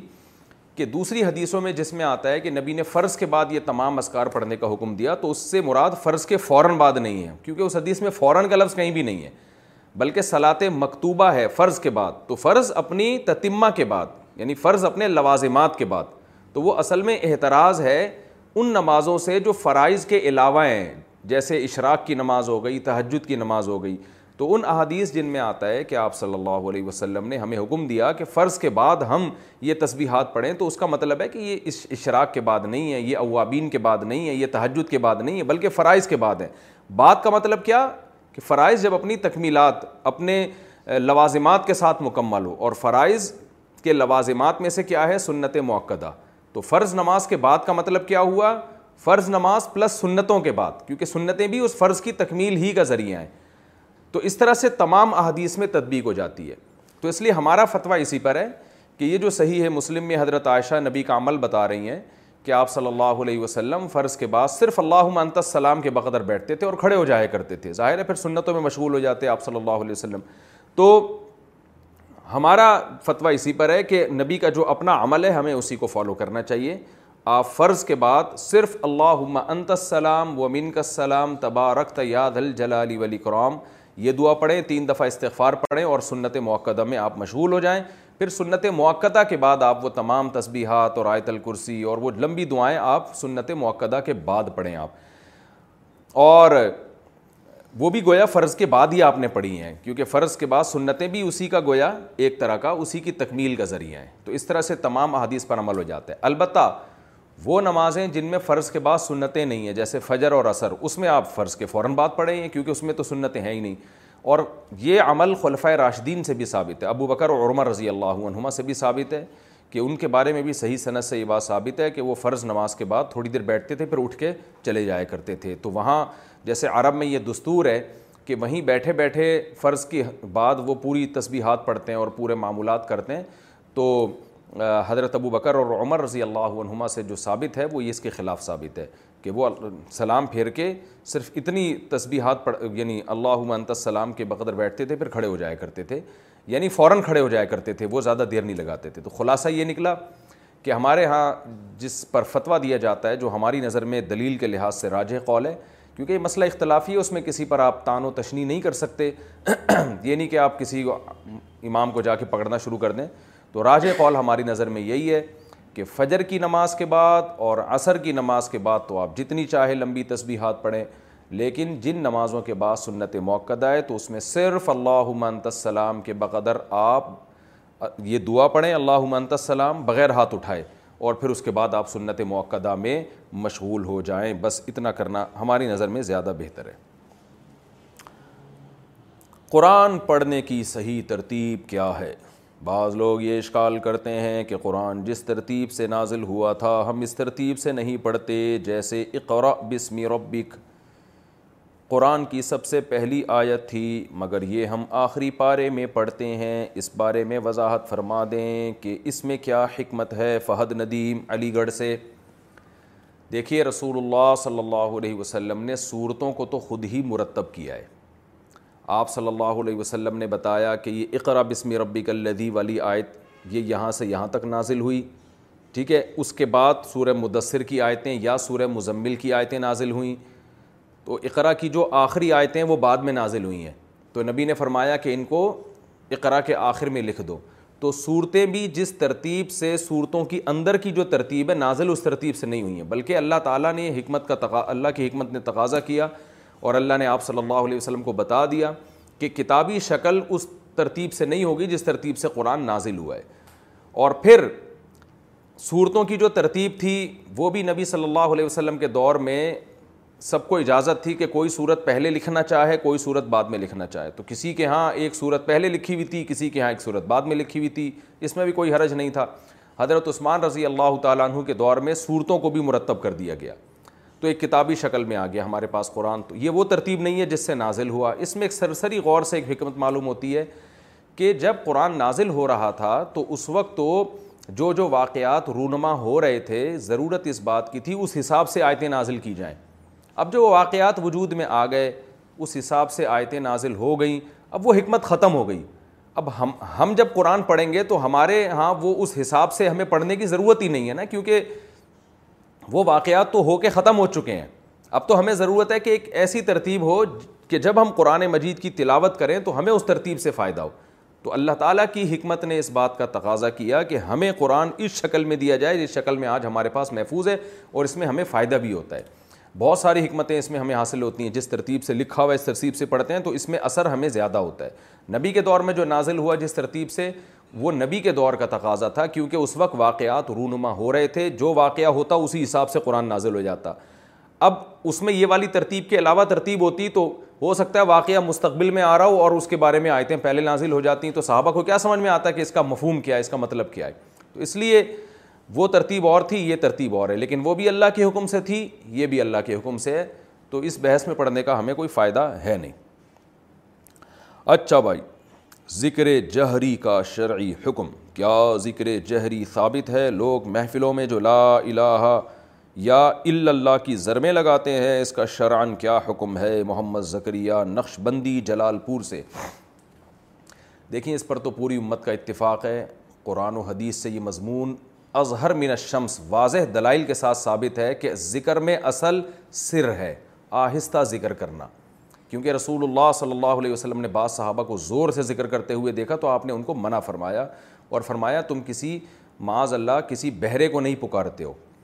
تو اسی طرح قرآن مجید میں قرآن میں اللہ کا صاف ارشاد ہے ادعو ربکم تضرعا و خفیہ اپنے رب کو پکارو آجزی کے ساتھ اور چپکے سے اور یہ اس کی ایک بہت بڑی دلیل یہ بھی ہے کہ ایام تشریق میں جو ہم تسبیحات پڑھتے ہیں اللہ اکبر اللہ اکبر لا الہ الا اللہ اللہ اکبر اللہ اکبر الحمد بلند آواز سے پڑھتے ہیں خلاف قیاس صرف ساری امت کے علماء کہتے ہیں خلاف قیاس ہے یعنی نبی صلی اللہ علیہ وسلم سے نمازوں کے بعد بلند آواز سے یہ تکبیرات جو ہیں جہرن یہ بقرعید کے ایام میں ہیں جن کو ایام تشریق کہا جاتا ہے جیسے ہی وہ ایام تشریق ختم ہوتے ہیں ان میں آپ کو اجازت نہیں ہے کہ باپ جہر کے ساتھ یہ والی یا اس کے علاوہ کوئی بھی تسبیح پڑھیں آپ نمازوں کے بعد بھی پابندی ہے پورے سال نہیں ہوتی آپ دیکھ لیں نبی صلی اللہ علیہ وسلم نے نمازوں کے بعد جتنی تکبیرات پڑھی ہیں تکبیرات سے مراد جو بھی آپ صلی اللہ علیہ وسلم نے وظائف پڑھے وہ سارے سرن پڑھے ہیں آہستہ پڑھے ہیں بلند آواز سے نہیں بلند آواز سے صرف خلاف قیاس ان دنوں میں ثابت ہے جن کو خلاف قیاس کہا جاتا ہے خلاف قیاس کا مطلب یہ کہ شریعت کا عام معمول نہیں ہے تو اس لیے یہ تو بالکل بے غبار بات ہے کہ ذکر میں افضل یہ ہے کہ آہستہ آواز سے پڑھا جائے البتہ جہر جہاں ثابت ہے وہاں کیا جائے گا جیسے اذان میں جہر ثابت ہے زور سے اللہ اکبر پڑھو تاکہ سب لوگوں کو پتہ چلے بھائی نماز کا ٹائم ہو گیا ہے یا امام تکبیرات زور سے پڑھے تاکہ مختدیوں کو پتہ چلے کہ جی کب رکو میں جانا ہے کب رکو سے کھڑے ہونا ہے یا امام کو یا امام کو حکم ہے کہ جی وہ سوری مختدی کو حکم ہے کہ امام سے اگر غلطی ہو جائے تو زور سے اللہ اکبر کہے تو یہ تو وہ مواقع ہیں جہاں نبی سے ثابت ہے اور آپ صلی اللہ علیہ وسلم نے حکم دیا اس کے علاوہ ہر جگہ آہستہ ہی ہے البتہ تربیت کے لیے ٹریننگ کے لیے ذکر کا خیال دل میں بٹھانے کے لیے بطور علاج اگر کوئی اونچی آواز سے ذکر کرتا ہے اور اس کو سنت نہ سمجھے بلکہ ذکر کا میں دھیان لگانے کے لیے تو پھر یہ جائز ہے بشرطے کہ اس کو سنت نہ سمجھے نمبر دو کسی کے آرام میں خلل واقع نہ ہو تو یہ جو ہمارے مشائق بزرگان دین اپنے مریدوں سے زور سے ذکر کہلواتے ہیں تو اس کی ایک بڑی ہی وجہ یہ ہوتی ہے کہ زور سے بلند آواز سے ذکر کرنے سے ان کا جو دماغ ہے وہ وہ یعنی اس ذکر کی طرف مرکوز ہو جاتا ہے اور اس کے جو معنی اور مفہوم ہیں وہ دل میں اچھی طرح سے بیٹھ جاتے ہیں تو وہ اس لیے کرواتے ہیں تو اس میں دو چیزوں کا خیال ضروری ہے نمبر ایک کسی کے آرام میں خلل واقع نہ ہو نمبر دو اس کو افضل نہ سمجھا جائے بعض حضرات یہ دلیل دیتے ہیں کہ بھائی ذکر بالجہر اس لیے افضل ہے کہ نبی صلی اللہ علیہ وسلم نے فرمایا اللہ کو اتنا یاد کرو کہ لوگ تمہیں دیوانہ کہیں تو ہم جب زور زور سے لا الہ الا اللہ زور زور سے کر رہے ہوتے ہیں لوگ سمجھتے ہوتے ہیں یہ پاگل ہو گیا ہے یہ دیوانہ ہے یعنی تو یاد رکھیں حدیث کا ایسا مفہوم بیان کرنا جو صحابہ کی سمجھ میں نہ آئے یہ بالکل ٹھیک نہیں ہے صحابہ نے اس حدیث کا یہ مفہوم نہیں لیا کبھی بھی ہم نہیں دیکھتے کہ صحابہ کرام میں اس طرح حلقے بنا کے زور زور سے لا الہ الا اللہ کی زر میں لگ رہی ہوں اور ساری دنیا میں آوازیں گونج رہی ہوں اور لوگ ان کو اس بیس پہ دیوانہ سمجھنا شروع کر دیں تو صحابہ نے اگر حدیثوں کا یہ مطلب نہیں لیا تو پھر ہم کیسے اس حدیث کی بیس پہ ذکر بالجہر جہر کو سنت قرار دے سکتے ہیں تو خلاصہ یہی نکلا کہ ذکر بل جہر کوئی بذات خود کوئی فضیلت والا عمل نہیں ہے ہاں کوئی شیخ اپنے مرید کو ٹریننگ دینے کے لیے تربیت دینے کے لیے ذکر کا مفہوم اس کے دل میں بٹھانے کے لیے تاکہ اس کے دل میں اللہ کی محبت پیدا ہو جائے اور یہ کرنے کے لیے اگر کوئی ذکر کرواتے ہیں تو ایک تربیت کیونکہ یہ جو علاج ہے نا علاج اس میں ثبوت کی ضرورت نہیں ہوتی اگر ایک آدمی سمجھتا ہے اس عمل سے اس کے دل میں اللہ کی محبت پیدا ہو جائے گی تو اللہ کی محبت پیدا کرنا اور دل سے دنیا کی محبت نکالنا یہ دنیا کی محبت جو دل میں ایک بیماری ہے تو اس کے علاج کے لیے کوئی بھی عمل کروایا جا سکتا ہے تو اس کے لیے ثبوت کی ضرورت نہیں ہے جیسے بعض مشائق کیا کرتے ہیں لا الہ الا اللہ کی ضربیں لگواتے ہیں کہ آپ یہ تصور کریں ہم نے بھی یہ ذکر بہت کیا ہے جب میں حضرت مفتی رشید احمد صاحب رحمہ اللہ زندہ تھے تو ہمیں یہ ذکر بتاتے تھے کہ تصور کریں لا الہ الا اللہ لا الہ میں ہم گردن دائیں طرف لے کے جاتے اور لا الہ میں تصور کرتے کہ اللہ کے سوا ہر ذات دل سے نکل رہی ہے اور الا میں تصور کہ صرف اللہ دل میں بیٹھ رہا ہے تو حضرت بھی بتایا کرتے تھے یہ ثابت نہیں ہے نبی سے اس کو سنت نہ سمجھیں یہ ایک علاج ہے کیونکہ جب بار بار آپ یہ عمل کرتے ہیں تو محسوس ہوتا تھا دل میں اللہ کی محبت اور یہ تصور بہت مضبوط قائم ہو جاتا تھا کہ دل سے اللہ کے علاوہ سب کچھ نکل گیا اور صرف اللہ بیٹھ گیا تو یہ علاج کے طور پر ہے اس کو سنت سمجھنا بہرحال بالکل بھی ٹھیک نہیں ہے اور اس میں اگر شیخ اور جو کوئی استاذ ہے جس کو ہم شیخ سے تعبیر کر رہے ہیں وہ اپنے مریدوں کو بٹھا کے یہ عمل کروائے تو یہ بھی جائز ہے لیکن اس زمانے میں یہ چیزیں بدت کا ایک ذریعہ بن جاتی ہیں لوگ یہ فرق نہیں کرتے کہ سنت کیا ہے اور علاج کیا ہے تو اس لیے بطور تدائی جیسے اعلانات ہوتے ہیں نا آج کل کہ اتنے بج کے اتنے منٹ پہ ہماری مسجد میں ذکر بالجہر ہوگا تمام حضرات تشریف لے آئیں تو یہ بہرحال ایک بدعت عمل ہے کیونکہ اس طرح کے اعمال میں آپ تدائی تدائی کا مطلب پبلک کو اکٹھا کرنا آ جاؤ بھائی لائٹیں بند ہو کے اس طرح کا ذکر ہوگا تو یہ عمل بہرحال پھر بدعت بن جاتا ہے تو یہ نجی محفل میں کسی خاص محفل میں کوئی شیخ اپنے مرید کو کروا رہے ہوں تو اس حد تک تو ٹھیک ہے بشرتے کہ ان کا بھی عقیدہ خراب ہونے کا اندیشہ نہ ہو اور اس کو مقصود نہ سمجھنا شروع کر دیں مقصود نہ سمجھیں تو اس حد تک تو ٹھیک ہے اس سے زیادہ جب معاملہ بڑھے گا تو یہ غلط ہو جائے گا اسی طرح مسجدوں میں لائٹیں بند کر کر کے اس طرح زور زور سے کرنے میں یہ خطرہ بہت ہوتا ہے کہ ایک عامی آدمی بیچارہ جب آئے گا مسجد میں اس کو کیا پتا کہ یہ سنت ہے یہ غیر سنت ہے یہ علاج کے طور پر ایک ٹریننگ ہو رہی ہے تربیت ہو رہی ہے وہ تو یہ سمجھے گا کہ یہ سنت عمل ہے تو اس سے بھی بدت کی تائید ہوتی ہے تو اس لیے یہ عمل مسجدوں میں بھی میں سمجھتا ہوں کہ یہ ایک رائے ہے میری مسجدوں میں بھی نہیں کرنا چاہیے یہ صرف اپنے اپنے خاص مریدوں کو جب آپ کہیں ان کو اللہ اللہ سکھا رہے ہوں ان کے دل میں اللہ کی محبت پیدا کر رہے ہوں تو خاص جگہ پہ مخصوص حلقوں میں اور لوگوں کو یہ مسئلہ بھی بتا دیا جائے کہ بھائی یہ سنت نہیں ہے یہ صرف ایک ہم آپ کے دل میں اللہ کی محبت بٹھانے کے لیے ایک عمل کروایا جا رہا ہے جس کو تصوف کی اصطلاح میں شغل کہا جاتا ہے ایک شغل ہے جو کروایا جا رہا ہے اور جب یہ ایک اللہ کی محبت دل میں پیدا ہوگی قرار حاصل ہو جائے گا تو یہ عمل چھڑوا دیا جائے گا تو اتنی پابندیوں کے ساتھ اگر یہ ہوتا ہے تو پھر تو گنجائش ہے اس کی لیکن آج کل ہم نے دیکھا ہے کہ اعلانات ہوتے ہیں بھائی حضرات تمام حضرات تشریف لے آئیں اتنے بج کے اتنے منٹ پہ ذکر بالجہر کی محفل لگے گی سب لوگ آ رہے ہوتے ہیں پھر ہاں ہو پھر ایک شور و غل ہوتا ہے اور ذکر بھی جہر بھی مفرت ہوتا ہے یعنی بہت زور زور سے چیخ رہے ہوتے ہیں بعض مسجدوں میں تو لاؤڈ اسپیکر بھی آن کر دیا جاتا ہے محلے والوں کو بھی سنا رہے ہوتے ہیں اس عمل کے بدت ہونے میں دو رائے نہیں ہو سکتی صحابی رسول نے ایک دفعہ دیکھا لوگ اس طرح حلقے بنا کے مسجد میں زور زور سے ذکر کر رہے ہیں تو غالباً عبداللہ بن عباس رضی اللہ تعالیٰ عنہ تھے نابینا ہو گئے تھے انہوں نے فرمایا کہ پتھر دو اٹھا کے میں ان کو ماروں کیونکہ نبی کے دنیا سے جانے کے فوراً بعد انہوں نے یہ عمل ایجاد کر لیا ہے تو اس میں بہت احتیاط کی ضرورت ہے ایسا کوئی عمل نہ کیا جائے جو بدعت کی طرف آپ کو لے کر جائے اور یہ بھی ضروری ہے کہ جس شیخ کے کہنے پر آپ یہ کام کر رہے ہیں وہ متبع سنت ہو ورنہ بعض جگہ ہم نے دیکھا ہے کہ ذکر پہ تو بڑا زور ہے وہ ہو ہا چیخیں لگ رہی ہیں اور عمل زیرو ہے نہ نماز کی پابندی ہے نہ داڑھی رکھتے ہیں نہ سود خور سود چھوڑنے کے لیے تیار ہے کبیرہ گناہوں کے مرتکب ہوتے ہیں لوگ اور ان کو یہ عمل کروا کے یہ سمجھا جاتا ہے کہ وہ بہت بڑے بزرگ بن گئے اور ان کے دل میں اللہ کی محبت کے انوارات پھوٹنا شروع ہو گئے ہیں تو یہ سب شیطان کے دھوکے ہوں گے اور شیطان جو ہے نا اپنے چیلوں کو اسی طرح سے کچھ چند اعمال کروا کے خوش کر لیتا ہے اللہ سعیہم فی الحیات دنیا وہم یحسبون صبون یحسنون یح سنون وہ آ یہ لوگ سمجھتے ہیں کہ ہمارے ہم اچھا عمل کر رہے ہیں حالانکہ ان کا عمل برباد ہو رہا ہوتا ہے تو بات لمبی ہو گئی خلاصہ میں بیان کر دیتا ہوں کہ ذکر میں پہلا پوائنٹ ذکر میں اصل جہر نہیں ہے بلکہ آہستہ ذکر کرنا یہ افضل عمل ہے نمبر دو جہر اس وقت ہے جب تربیت کے لیے ہو اور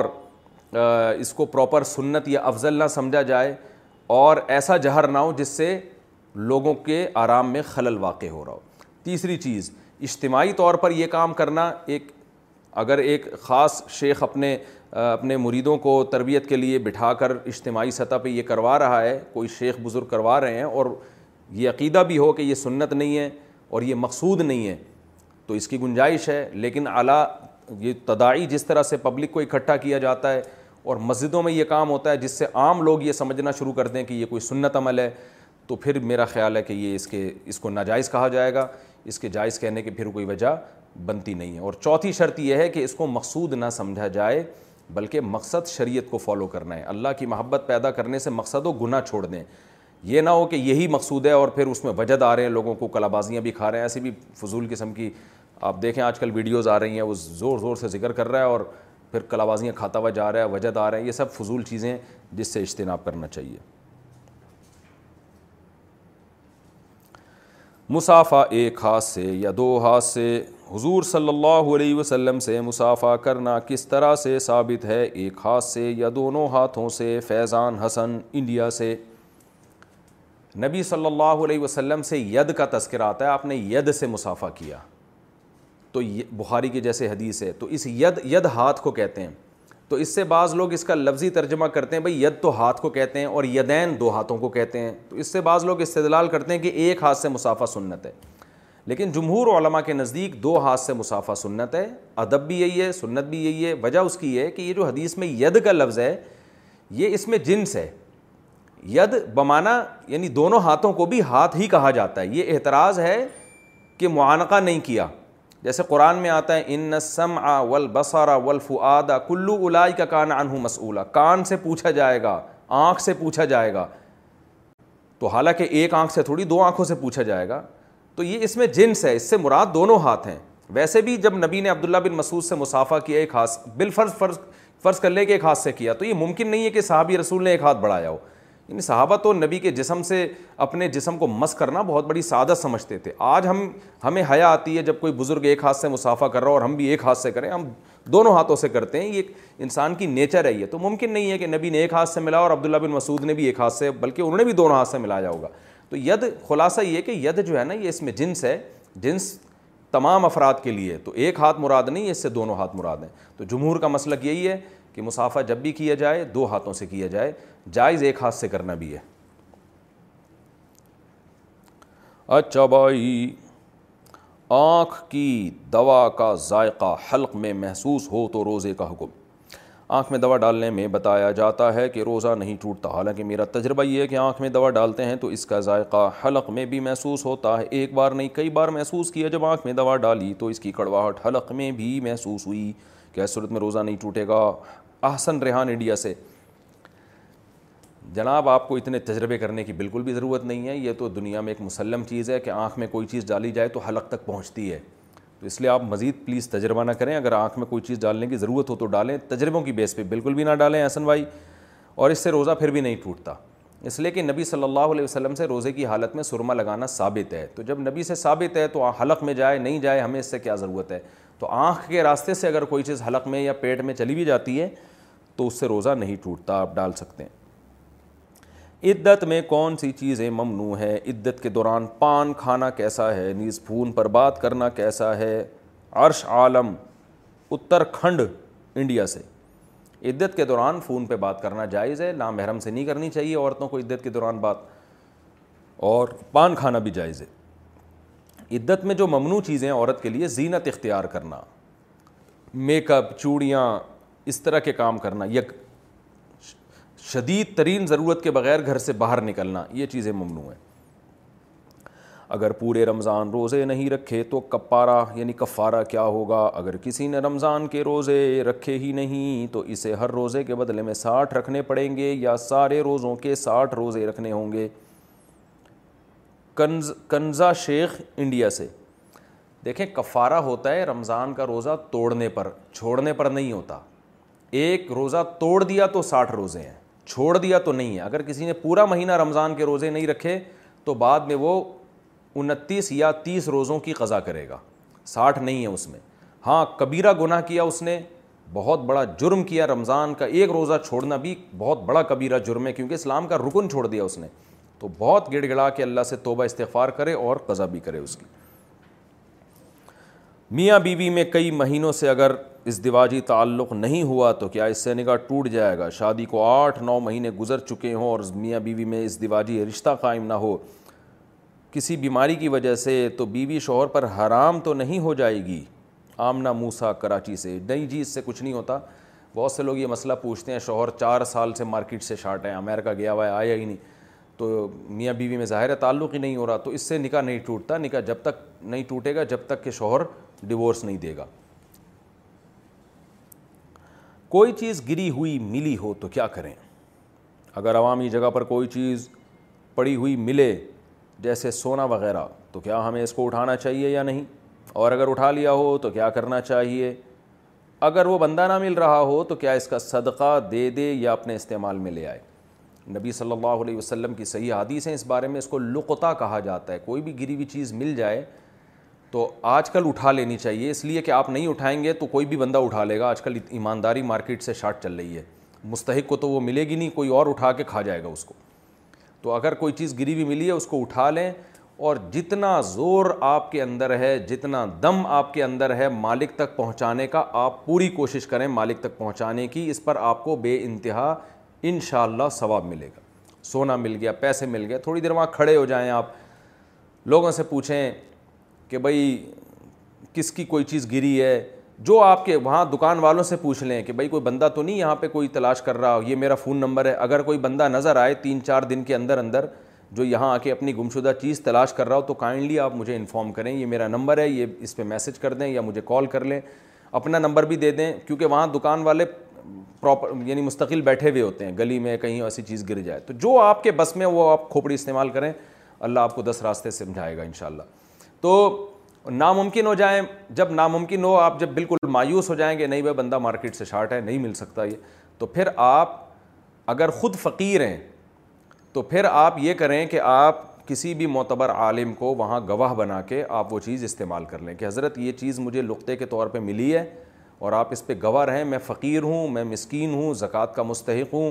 یہ چیز گویا میں اپنے اوپر صدقہ کر رہا ہوں اور میں اس بات کی ضمانت لیتا ہوں کہ مالک کسی بھی دن آ گیا تو میں اس کو یہ چیز لوٹاؤں گا اور اگر آپ فقیر نہیں ہیں غریب مسکین نہیں ہیں تو پھر آپ کسی فقیر کو وہ گواہ بنا کے صدقہ کر دیں کسی بھی معتبر آدمی کو محلے کے امام ہونا ضروری نہیں ہے کوئی بھی محلے کا معتبر آدمی ہو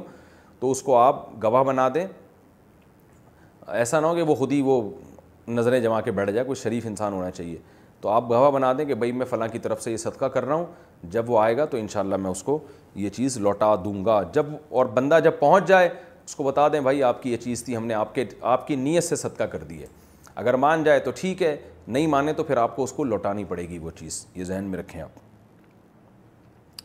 کیا شریعت میں پاکیزہ محبت جائز ہے آج کل لڑکے لڑکیاں ایک دوسرے سے محبت یا پیار کرتے ہیں اور شادی ایک دو سال بعد کرتے ہیں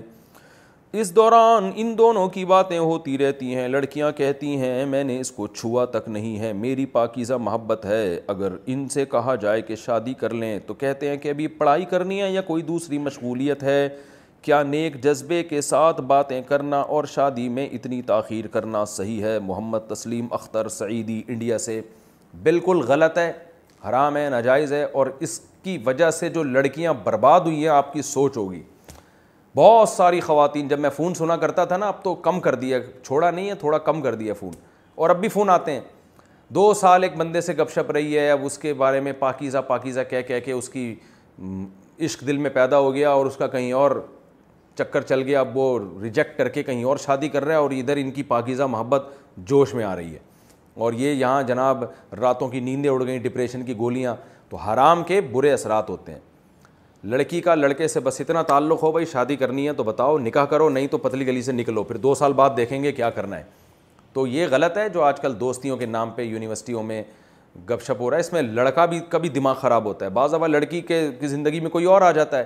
اور وہ کہیں اور شادی کرنا چاہتی ہے پھر یہ لڑکے کا دماغ خراب ہوتا ہے خودکشیوں کی طرف جاتا ہے آپ جائیں ذرا ہسپتالوں میں خودکشیوں کا ریشو دیکھیں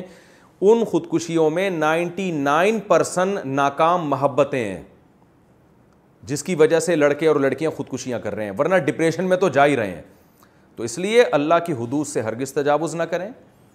تو اللہ نے ایک ہی راستہ رکھا ہے نامحرم تک پہنچنے کا نکاح کرو نہیں ہو سکتا تو بولو بھائی پھر دو سال کے بعد دو سال کے بعد ہی دیکھی جائے گی اس وقت کیا پتا ہمارا دماغ یہاں ہو یا نہ اس کو نہ باؤنڈ کرنے کے لیے لڑکا بھی الو بنا کے رکھتا ہے اور لڑکی بھی شوہر وہ اپنے بوائے فرینڈ کو الو بنا کے رکھتی ہے کل کسی کا فون آیا کسی کو نہیں پتا کس کی بات کر رہا ہوں اس میں کسی کا راس فاش ہونے والی بات نہیں ہے ایک لڑکا ایک خاتون پہ عاشق ہوا ہوا ہے اب لڑکی کے ابا نے منع کر دیا اور لڑکا جناب رو رو کے پاگل ہوا ہوا ہے اور حالانکہ لڑکا بھی اس کے حالات سے لگتا ہے کوئی اس لڑکی کا ہم پلہ اور کفو نہیں ہے تو خاتون مجھے کہہ رہی ہیں کہ وہ بیچارہ مر جائے گا وہ خودکشی کر لے گا میں نے کہا اس کے اس سے بولو کہ تو نے جہاں مرنا ہے جس ٹرک کے نیچے آ کے مرنا ہے میں تجھے بتا دیتی ہوں کراچی میں ٹرک ہیں بڑے بڑے ہوتے ہیں وہ گزرتے ہیں تو بالکل اسٹیکر بن جاتا ہے بندہ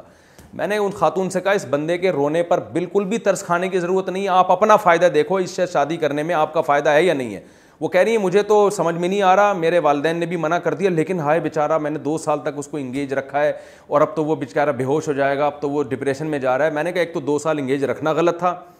اور اگر بلفرز کے غلط کام کر بھی دیا تو اس غلط پہ ایک اور غلط نہ کریں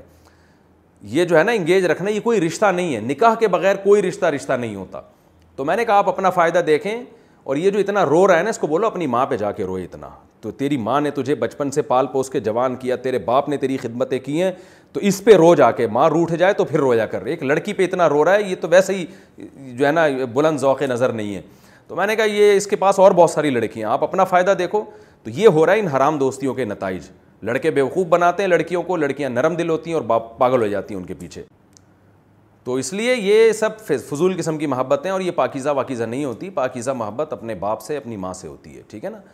تو اپنے بھائیوں سے اپنی بہنوں سے بیوی سے بچوں سے ان لوگوں سے ہوتی ہیں محبتیں باقی ناجائز محبتیں اس کو شیطان لیبل اچھا لگا دیتا ہے تو ضرورت کی حد تک کوئی بات کرنی ہو تو کی جا سکتی ہے اس کے علاوہ بھائی یہ جو لمبی لمبی گھنٹوں گھنٹوں لمبے لمبے سلسلے چلتے ہیں بالکل حدود اللہ پہ یہ تجاوز ہے اور اس کا دنیا میں بھی ان لوگوں کو سزا ملتی ہے دنیا میں نہ بھی ملے تو آخرت میں تو ہے ہی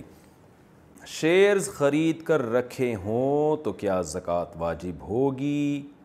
صادق صاحب انڈیا سے اگر کوئی شیئرز خریدتا ہے یہ سوچ کر کہ ہم اس کو دس پندرہ سال بعد بیچیں گے تو کیا اس رقم میں زکوٰۃ ادا کرنی ہوگی جی ہاں اس رقم میں نہیں بلکہ شیئر کی جو ویلیو ہے اس پہ آپ نے ایک لاکھ کے شیئرز خرید کر رکھے تو ایک لاکھ پہ زکوٰۃ نہیں ہوگی بلکہ آپ اگلے سال جب زکوٰۃ نکالیں گے تو اس شیئر کی مارکیٹ ویلیو دیکھیں گے اس مارکیٹ ویلیو کا ڈھائی فیصد آپ زکوٰۃ کے طور پہ دیں گے کیا نماز میں پینٹ فولڈ نہیں کرنی چاہیے نماز کی حالت میں پائنچے فولڈ کرنے کے بارے میں سنا ہے کہ ایسا نہیں کرنا چاہیے اس بارے میں وضاحت فرما دیں بالکل غلط سنا کرنا چاہیے بلکہ کرنا واجب ہے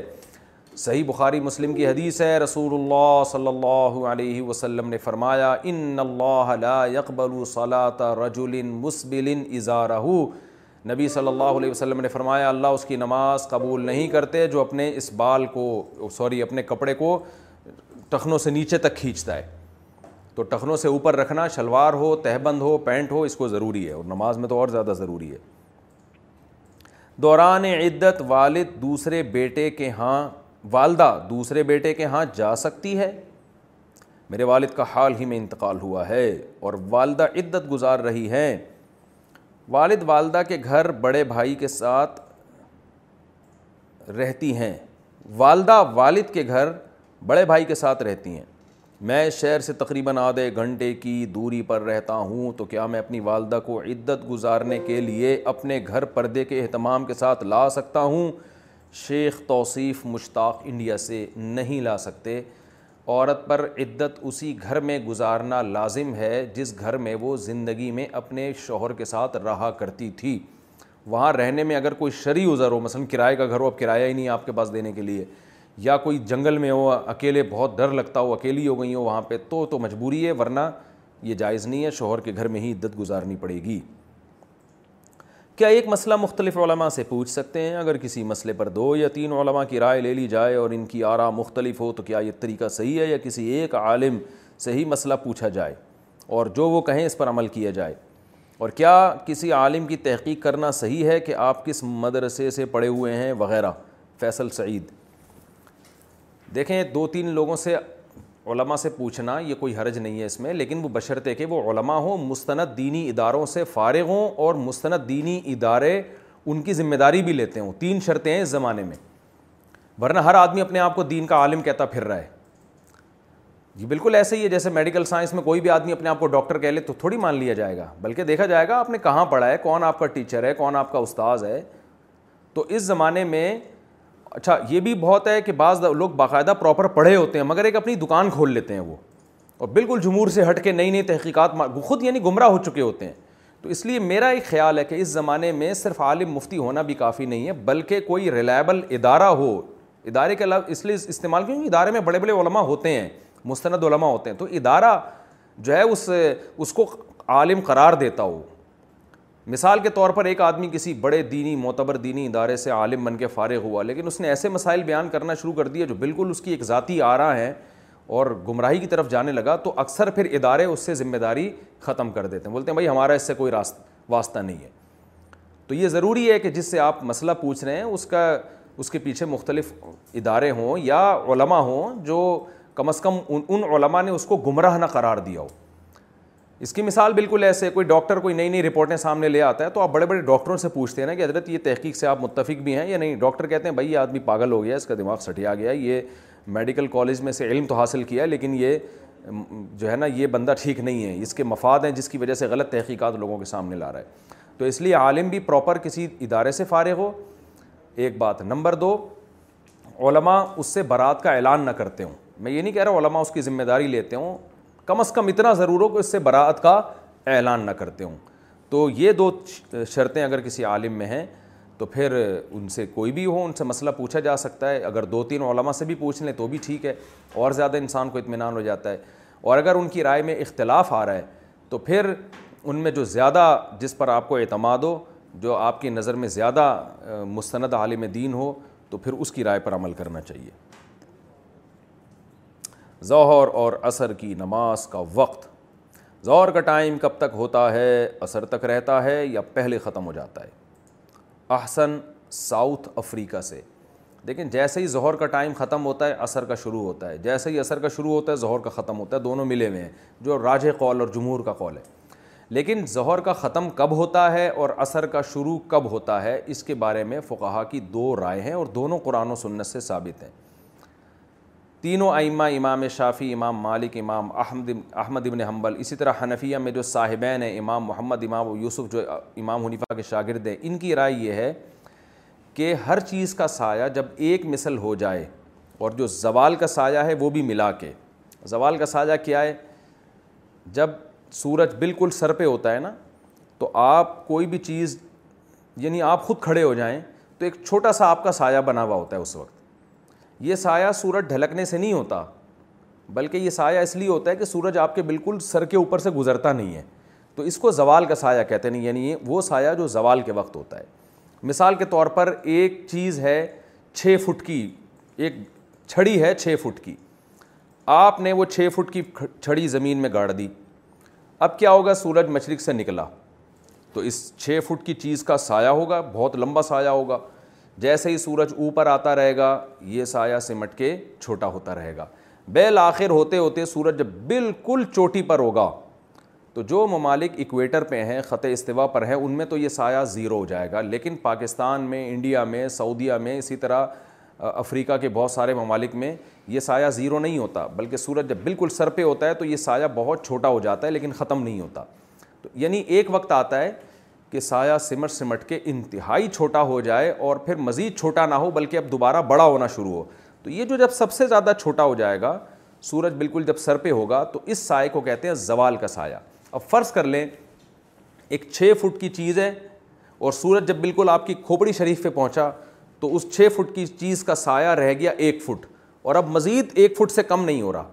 بلکہ سورج جب مغرب کی طرف ڈھلکنا شروع ہوتا ہے تو یہ ایک فٹ کا سایہ ادھر کو کھسک کے لمبا ہونا شروع ہو جاتا ہے تو یہ والا سایہ کہلاتا ہے فی الزوال زوال کا سایہ اب ظہر کا وقت کب شروع ہوگا جمہور علماء کے نزدیک جیسے ہی سورج ڈھلکتے ڈھلکتے ڈھلکتے ڈھلکتے کنارے پہ جاتا ہے یہ چھ فٹ کی جو چھڑی تھی اس کا سایہ بالف پھیلنا شروع ہوگا اور یہ چھ فٹ کا سایہ بن جائے گا تو ابھی نہیں ہوا بلکہ وہ ایک فٹ کا سایہ جو زوال کے وقت تھا وہ بھی اس میں ایڈ کریں گے تو چھ فٹ پلس ایک فٹ سات فٹ کا جب سایہ ہوگا تو یہ وہ سایہ ہے جب کہ جمہور کے نزدیک ہر چیز کا سایہ ایک گنا بڑھ گیا ہے یعنی اس میں زوال کا سایہ نکال کے ہر چیز کا سایہ ایک گنا بڑھ چکا ہے یعنی اتنا ہی ہو گیا جتنی وہ چیز ہے تو جمہور علماء کے نزدیک ظہر کا وقت ختم ہو گیا اور عصر کا وقت شروع ہو گیا تو یہ خوب اس بات کو سمجھیں جبکہ امام ابو حنیفہ کا جو مشہور قول ہے اس کے مطابق ہر چیز کا سایہ جب زوال کے سائے کے علاوہ دگنا ہو جائے مثال کے طور پر زوال کا سایہ تھا ایک فٹ اور چیز چھ فٹ کی ہے تو امام ابو حنیفہ کے نزدیک جب سورج غروب ہوتے ہوتے ہوتے ڈھلتے ڈھلتے اس چھ فٹ کی چیز کا سایہ بارہ فٹ ہو جائے گا اور پلس وہ زوال والا سایہ یعنی تیرہ فٹ ہو جائے گا تو ظہر کا وقت ختم ہو گیا اور عصر کا وقت شروع ہو گیا دونوں کے اپنے اپنے دلائل ہیں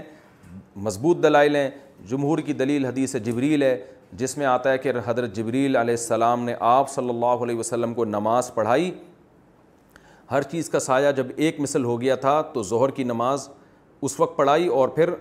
اس کے بعد اثر پڑھائی اور آپ نے فرمایا کہ یہ زہر یہ مشہور حدیث ہے زہر سے اثر تک کا یہ وقت ہے اور یہ اثر سے یہ اثر کا وقت ہے تو وہ اس میں ایک مثل پہ پڑھائی ہے یہ حدیث ہے جبریل ہے لیکن امام عنیفہ کے دلائل بھی بہت مضبوط ہیں بخاری مسلم کی حدیث ہے آپ صلی اللہ علیہ وسلم نے فرمایا میری امت کی اور پچھلی امتوں کی مثال اس شخص کی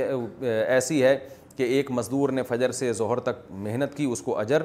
ایک گنا ملا ایک قرات ملا ایک نے زہر سے اثر تک محنت کی اس کو بھی ایک قرات ملا اور ایک نے اثر سے مغرب تک محنت کی یعنی اس امت نے گویا اثر سے مغرب تک محنت کی اور اس کو دو قرات ملے عمل کم کیا کم ٹائم میں کیا اور اب اجر دگنا مل رہا ہے تو یہود و نصارہ نے پوچھا اللہ یہ امت عمل کم کر رہی ہے اس کو دگنا مل رہا ہے اللہ تعالیٰ قیامت کے دن کہے گا بھائی میں نے تمہیں جتنا تمہارا اجر بنتا تھا دیا ہے نا ان کو زیادہ دے دیا تو میرا فضل ہے تم پہ ظلم تھوڑی کیا میں نے مشہور حدیث ہے تو یہ مثال فٹ بیٹھتی نہیں ہے ایک مثل پہ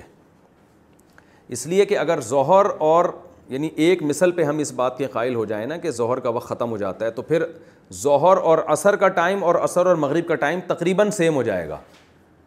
تو جب کہ حدیث سے پتہ چل رہا ہے ظہر عصر میں وقت کم ہوتا ہے سوری اثر مغرب میں وقت کم ہوتا ہے اور ظہر اثر میں وقت زیادہ ہوتا ہے تو یہ جب ہی ہوگا جب آپ اثر کو مثل ثانی پہ پڑھیں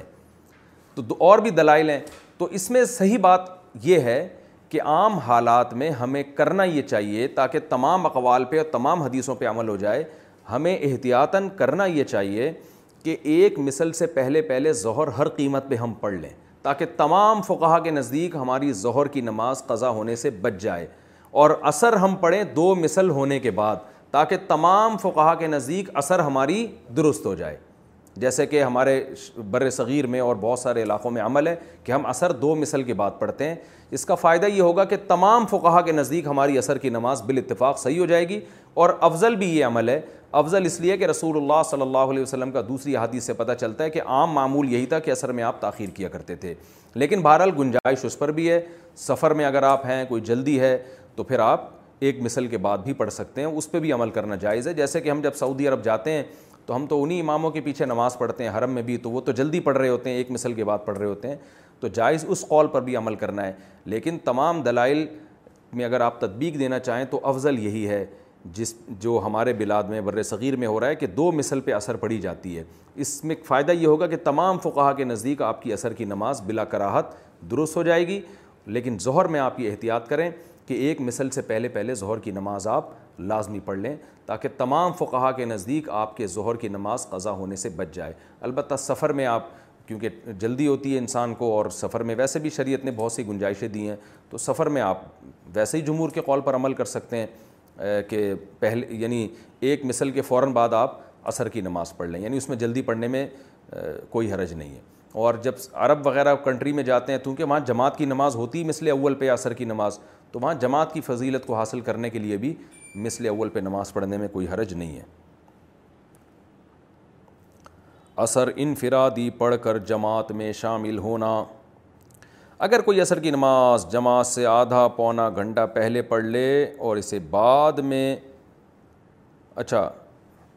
اگر کوئی عصر کی نماز جماعت سے آدھا پونا گھنٹہ پہلے پڑھ لے اور اسے بعد میں پتہ چلے کہ ابھی تو اذان ہی نہیں ہوئی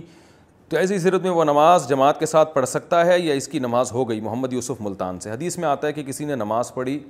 اور بعد میں پتہ چلا کہ جی مسجد میں جماعت ہو رہی ہے تو اسے چاہیے کہ اس جماعت میں شامل ہو جائے تو لیکن احناف کے نزدیک یہ اس صورت میں ہے کہ جب جو نماز اس نے پڑھی ہے اس کے بعد نفل پڑھنا جائز بھی ہو کیونکہ یہ دوسری نماز اس کی نفل ہوگی نا فرض تو پہلے پڑھ چکا ہے تو فجر اور عصر کے بعد احناف کے ہاں نوافل جائز نہیں ہے تو اس لیے عصر کی نماز اگر کسی نے پہلے پڑھ لی ہو بعد میں اگر مسجد میں جماعت ہو رہی ہے تو وہ اس میں شامل نہیں ہو سکتا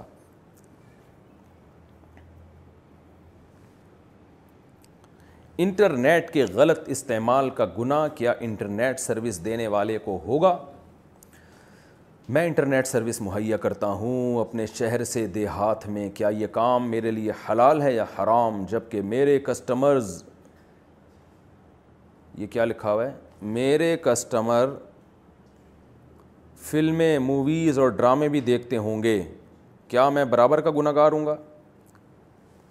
دیکھیں آپ تو ایک ان کو جائز چیز مہیا کر رہے ہیں انٹرنیٹ کے بہت سارے استعمال ہیں اس پہ لوگ علماء کے بیان بھی سنتے ہیں اس پہ لوگ مسائل بھی سنتے ہیں اس پہ لوگ اپنی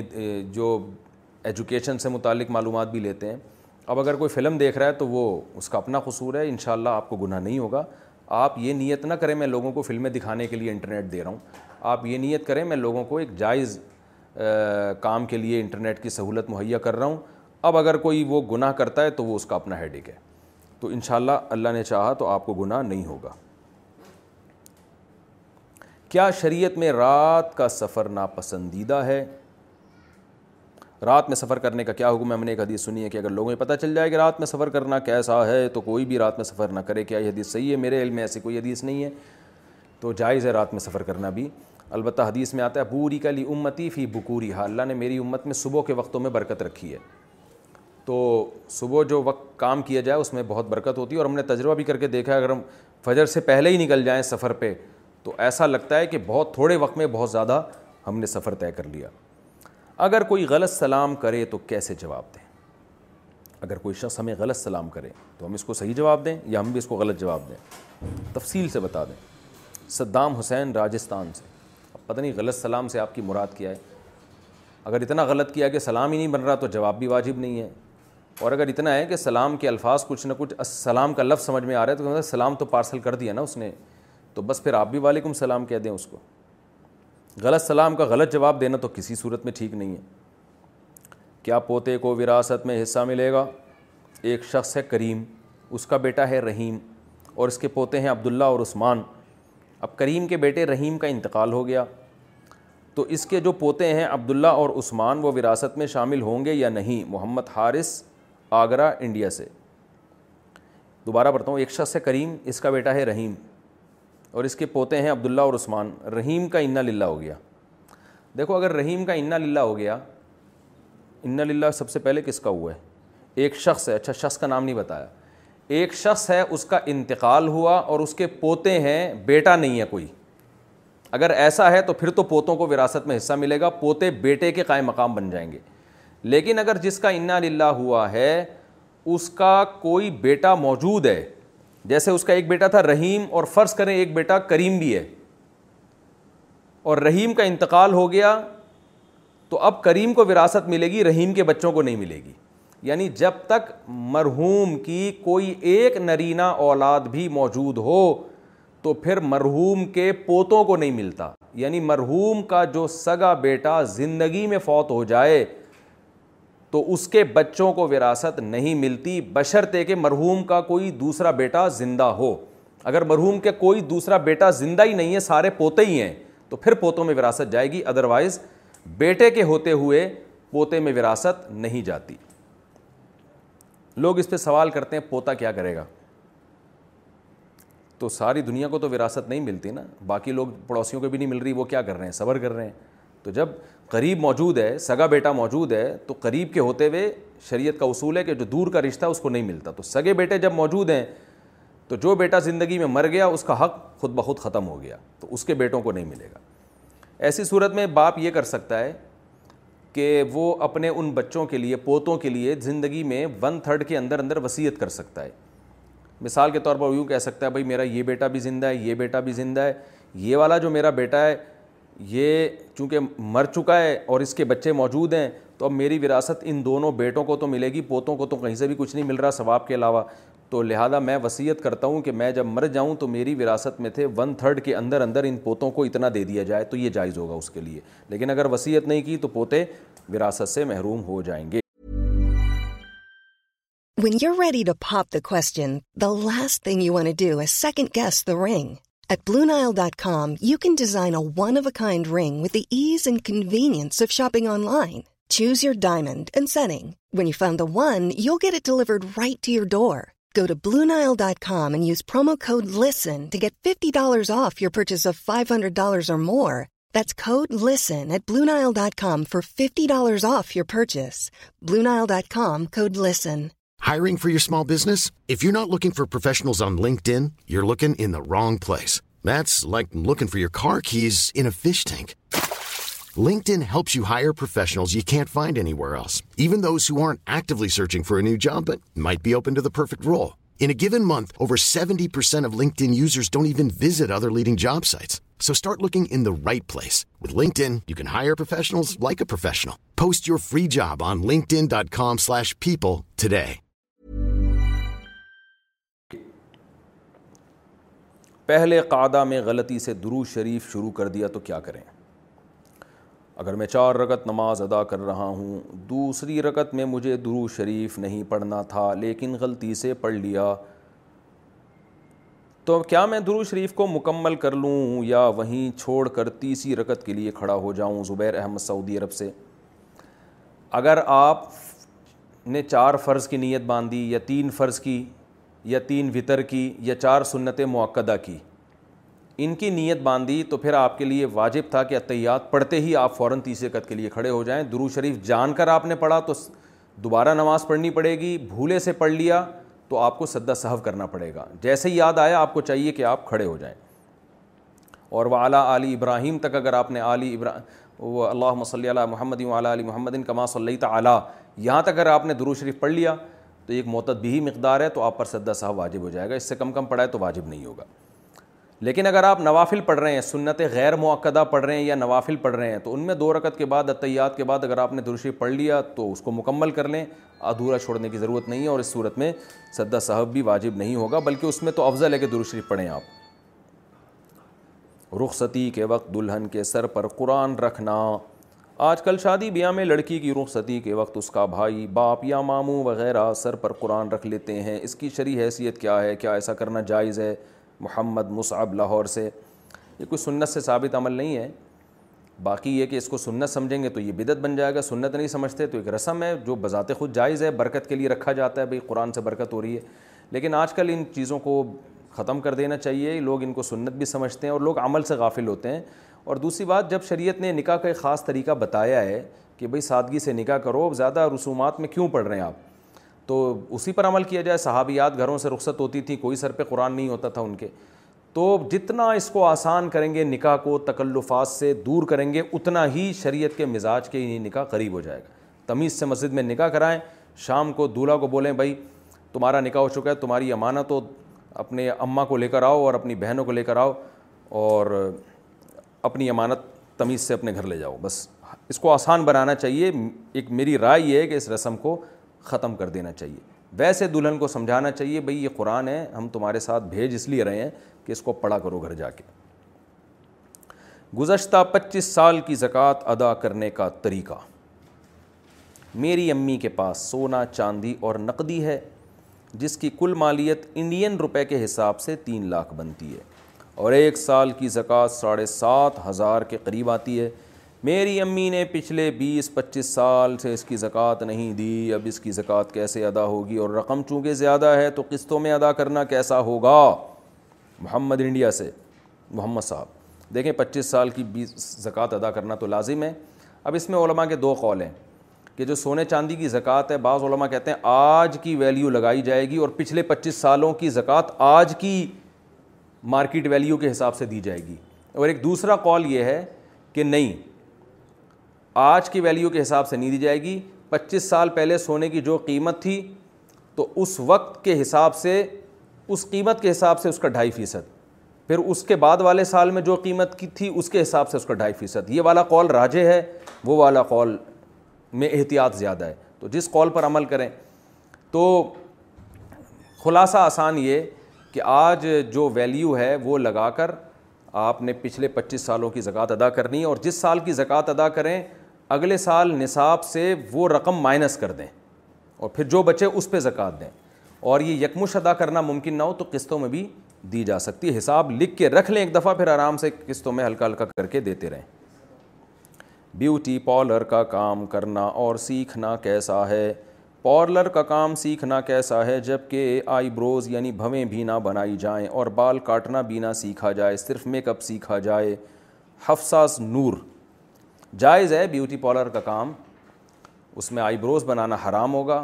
اور اس طرح یہ بالوں کا جو انہوں نے ذکر کیا ہے جو سر کے بالوں کے مختلف قسم کے خواتین کے عجیب عجیب فیشن آ رہے ہیں تو یہ بھی ٹھیک نہیں ہے تو یہ دو کاموں سے اگر اجتناب کیا جائے تو پھر جائز ہے اس میں کوئی گناہ نہیں ہے روزے میں مسواک اور ٹوتھ برش کا حکم کیا روزے کی حالت میں مسواک کر سکتے ہیں اور ٹوتھ برش کرنا کیسا ہے محمد کاشف راول پنڈی سے مسواک تو بالکل جائز ہے ٹوتھ برش مکرو ہے کیونکہ اس میں اس کا خطرہ ہوتا ہے کہ حلق میں چلا جائے لیکن روزہ نہیں ٹوٹتا ٹوتھ برش کرنے سے بندوق سامنے رکھ کر نماز پڑھنا کیسا ہے میں پولیس میں جاب کرتا ہوں جب نماز کا وقت ہوتا ہے تو اپنی بندوق سامنے رکھ کر نماز پڑھتا ہوں کیا اس سے میری نماز ہوگی جی ہاں دل جان بلوچستان دل جان صاحب بندوق پیچھے رکھ کے نماز پڑھیں گے تو نماز تو ہو جائے گی بندوق نہیں ہوگی آپ کی بندوق سامنے رکھ کر ہی نماز پڑھا کریں فرض واجب پورے کریں تو پب جی کھیل سکتے ہیں علی راول پنڈی سے کیا پب جی کھیلنا حرام ہے یا حلال اگر ہم فرض واجبات ترک نہ کریں تو کیا حکم ہوگا البتہ اس میں لیڈیز کی ڈریسنگ اچھی نہیں ہوتی لیکن وہ کارٹون ٹائپ ہوتا ہے دیکھو اگر بے حیائی نہیں ہے تو بذات خود ایک جائز چیز ہے لیکن بہرحال شریعت اس کو پسند نہیں کرتی چاہے آپ فرائض واجبات کی پابندی ہی کر رہے ہوں قرآن مجید میں اللہ نے اہل ایمان کی صفات بیان کی ہیں والذین هم عن اللغوی معرضون اہل ایمان لغویات سے بچتے ہیں تو ٹائم ویسٹنگ ہے نبی نے فرمایا انسان کے اسلام کی اچھائی میں سے ہے کہ بیکار باتوں کو چھوڑ دے اس سے آپ کی نہ صحت کو فائدہ ہو رہا ہے نہ کچھ ذہن آپ کا تیز ہو رہا ہے بیکار کام ہو رہا ہے وہ کھیل کھیلیں جس سے آپ کی صحت بھی اچھی ہو ہاکی کھیلیں فٹ بال کھیلیں کرکٹ کھیلیں اور گھڑ سواری کھیلیں تیر اندازی کھیلیں سوئمنگ سیکھیں اس طرح کے کام کریں جس سے آپ کی صحت اچھی ہو آپ کا دماغ صحیح ہو اس سے تو دماغ خراب ہوگا آپ کا بہت سے لوگوں کی سیٹنگ آؤٹ ہو گئی ہے پب جی کھیل کھیل کے تو حلال حرام کی بات نہیں ہے بیکار کام ہے اور اللہ کو پسند نہیں ہے یعنی یہ وہ کام ہے مرنے کے بعد آپ کو حسرت اور افسوس ضرور ہوگا کہ میں نے کیا کیا یہ قرآن مجید مختلف طریقوں سے پڑھنا کیسا ہے بخاری شریف کی ایک حدیث ہے جس میں آتا ہے کہ وہ صحابی حضرت عبداللہ بن مسعود رضی اللہ تعالیٰ عنہ اور حضرت ابو دردہ رضی اللہ عنہ صورت اللیل کی تلاوت ذرا چینج کرتے تھے جیسے وما خلق ذکر والانسا کو و ذکری پڑھتے تھے تو یہ کیسا ہے جبکہ اس سے تو مطلب اور قرآن کے الفاظ دونوں تبدیل ہو جاتے ہیں نیز اس طرح قرآن مجید کے دوسرے الفاظ بھی چینج کر کے پڑھے جاتے ہیں اس بارے میں وضاحت فرما دیں عبد عبدالرحمٰن حیدرآباد سے حدیث میں آتا ہے ان ضل القرآن علیٰ آتی عرفین قرآن اللہ نے سات قراتوں پر نازل کیا ہے سات لغات پر نازل کیا ہے تو نبی صلی اللہ علیہ وسلم نے ایسے بھی پڑھا ہے وما خلق ذکر و اور وزری و دونوں نبی سے ثابت ہیں اور کوئی اس میں معنی چینج بھی نہیں ہو رہا ہے ایک ہی مطلب ہے ایک میں ایک طرح سے بلاغت ہے دوسرے میں دوسرے طرح سے تو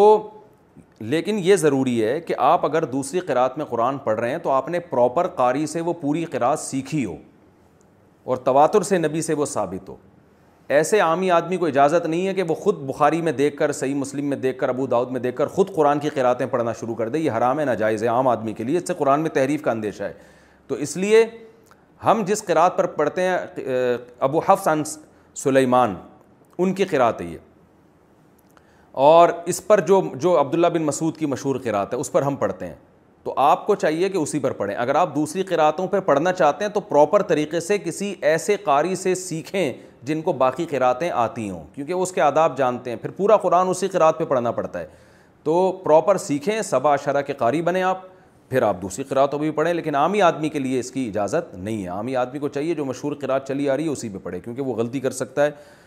اور ایک لفظ ایک میں پڑھے گا ایک دوسرا دوسری میں پڑھے گا ابو حفص ان عاصم یہ جو میں نے قرأت کا نام لیا جو مشہور ہے ابو حفص ان عاصم کی قرأت ہے یہ جس سلسلے سے ہم تک پہنچی ہے جو مشہور قرأت ہے تو عام لوگوں کو اسی پہ پڑھنا چاہیے دوسری قرأت پہ اگر آپ نے جانا ہے تو پھر وہ آ, وہ پراپر طریقے سے وہ قاریوں سے باقاعدہ سیکھیں کیا کسی بندے پر جن آ سکتا ہے ہم دیکھتے ہیں کہ کبھی کوئی عالم رقیہ پڑھ کر دم کرتے ہیں تو سامنے والے پر جن کی حاضری ہوتی ہے ان کی آواز بدل جاتی ہے وہ عجیب عجیب حرکتیں کرنے لگتا ہے اس کی کیا حقیقت ہے عاقف صاحبان انڈیا عالم نہیں عامل ہوگا وہ جن آ سکتا ہے تو اللہ نہ کرے کسی پہ جن آ گیا ہے تو عامل کے پاس نہ جائیں مسجد کے امام کے پاس جائیں بولے مجھ پہ دم کر دو انشاءاللہ بھاگ جائے گا نہیں بھاگے تو بس صبر کریں ساری دنیا میں سارے مسائل حل نہیں ہوتے عاملوں کے پاس جائیں گے تو ایک دفعہ بھاگے گا بیس جن اور آ جائیں گے پھر ساتھ ساتھ آپ کے رشتہ داروں میں بھی جنات آنا شروع ہو جائیں گے سمیر صاحب انڈیا سے پوچھتے ہیں اگر عشق ہو جائے اور گھر والے نہ مانیں تو کیا کریں کہہ رہے ہیں میری ایک اسکول فرینڈ ہے میں اسے بچپن سے جانتا ہوں اور اسے اپنی بہن کی نظر سے دیکھتا ہوں عجیب اس کو ایک لڑکے سے پیار ہو گیا ہے اور اس لڑکے کو بھی اس سے پیار ہو گیا ہے لیکن بدقسمتی سے دونوں کے گھر والے ایک دوسرے کو پسند نہیں کرتے جس کی وجہ سے وہ دونوں نکاح نہیں کر پا رہے ہیں اور نہ ایک دوسرے کو بھول پا رہے ہیں اس صورتحال میں کیا کیا جائے کیا وہ اپنے ماں باپ کے فیصلے کے خلاف جائیں یا پھر وہ صبر کریں یہ فسادات معاشرے میں بے پردگی کا نتیجہ ہیں جب معاشرے میں بے پردگی ہوتی ہے نا مرد اور عورت ایک دوسرے سے مل رہے ہوتے ہیں اور ایک دوسرے کے ساتھ بے محابہ ہوتے ہیں بالکل کوئی پردے کا انتظام نہیں ہوتا معاشرے میں تو پھر یہی نتائج ہوتے ہیں اس معاشقے ہوتے ہیں لڑکا جب دس سال کا ہو جائے لڑکی دس سال کی ہو جائے تو شریعت کا حکم ہے ان کو ایک دوسرے سے دور رکھو آپس میں فری نہ ہونے دو تو ماں باپ کیا کرتے ہیں پردے وردے تو کا تو نظام نہیں ہے پھر جب عشق معاشقے میں مبتلا ہوتے ہیں پھر ان کو کہتے ہیں کہ شادی نہ کرو یہ اس سے بڑا پھر ان پہ ظلم ہوتا ہے صحیح حدیث میں آتا ہے رسول اللہ صلی اللہ علیہ وسلم نے ارشاد فرمایا لن تارا المتحاب نی مثلاً نکاح آپ نے فرمایا دو محبت کرنے والوں میں نکاح سے بہتر کوئی بھی چیز نہیں ہے تو والدین کو چاہیے کہ پردے کا حکم کریں اپنی بچیوں کو لڑکوں کو دیکھیں گے لڑکے لڑکیوں میں تو نہیں اٹھ بیٹھ رہے ہیں کوئی آپس میں ان کی ایس ایم ایس بازیاں تو نہیں ہو رہی ہیں تاکہ یہ معاشقوں کی نوبت نہ آئے اور اگر ہو گیا یہ معاملہ تو پھر شریعت کا حکم ہے کہ جہاں وہ چاہ رہے ہیں وہاں ان کا نکاح کیا جائے ہاں اگر لڑکا لڑکی کا ہم پلہ نہیں ہے کفو نہیں ہے اس کے جوڑ کا نہیں ہے لڑکی بہت اونچے خاندان کی ہے لڑکا اس کے جوڑ کا نہیں ہے دین داری کے لحاظ سے پیسوں کے لحاظ سے یا اخلاق و عادات کے لحاظ سے یا کوئی ذہانت کے اعتبار سے مثال کے طور پر کوئی بہت ہی پاگل سا ہے یعنی لڑکی کے جوڑ کا نہیں ہے لڑکی سے کم ہے تو پھر لڑکی کے والدین کو والد کو خاص طور پہ جو ولی بنایا ہے شریعت نے پھر والد کو یہ پورا پورا حق حاصل ہے کہ وہ بیٹی کو زبردستی اس نکاح سے روک لے کیونکہ بچیاں تو بیوقوف ہوتی ہیں وہ اپنا فیوچر نہیں دیکھ رہی ہوتی ہیں وہ چکنی چپڑی باتوں میں آ جاتی ہیں لڑکوں کی اور باپ کو پتہ ہوتا ہے کہ یہ صحیح فیصلہ کر رہی ہے کہ غلط فیصلہ کر رہی ہے تو باپ کو شریعت نے ولی بنایا ہے باپ نہ ہو تو دادا ہے ورنہ بھائی ہے یہ جو خاندان کے جو مرد ہیں ان کو اللہ تعالیٰ نے لڑکی کا ولی بنایا ہے اس لیے بنایا ہے کہ وہ صحیح فیصلہ کر سکتا ہے کہ یہ اس قابل بھی ہے یا نہیں اور اس کو شریعت نے حکم دیا ہے کہ آپ بچی جہاں چاہ رہی ہے آپ خام خام وہاں سے روکیں نہیں اس کو بلکہ آپ اپنی ذمہ داری پوری کریں اس لڑکے کو دیکھنا چاہیے اب یہ جو کیس آپ نے بتایا ہے کہ اس میں اگر دونوں کی ایک دوسرے کی طرف اٹریکشن ہے تو لڑکی کے والد کو اور اس کے بھائیوں کو چاہیے کہ اس لڑکے سے ملیں اگر اس میں کوئی بڑی خرابی نہیں ہے نارمل اس کے جوڑ کا رشتہ ہے کوئی بڑی خرابی نہیں ہے تو پھر کر دیں پھر نکاح سے روکنا یہ بچی کے ساتھ ظلم اور زیادتی ہے یہ گناہ ہوگا ان کو اس کام سے جمعہ مبارک کہنا کیسا ہے کسی مہینے کی یا جمعے کے دن کی مبارک بات دینا عام رواج ہو گیا ہے اس کے بارے میں شرعن کیا حکم ہے محمد مصور سہارنپور سے مصور سہارنپور سے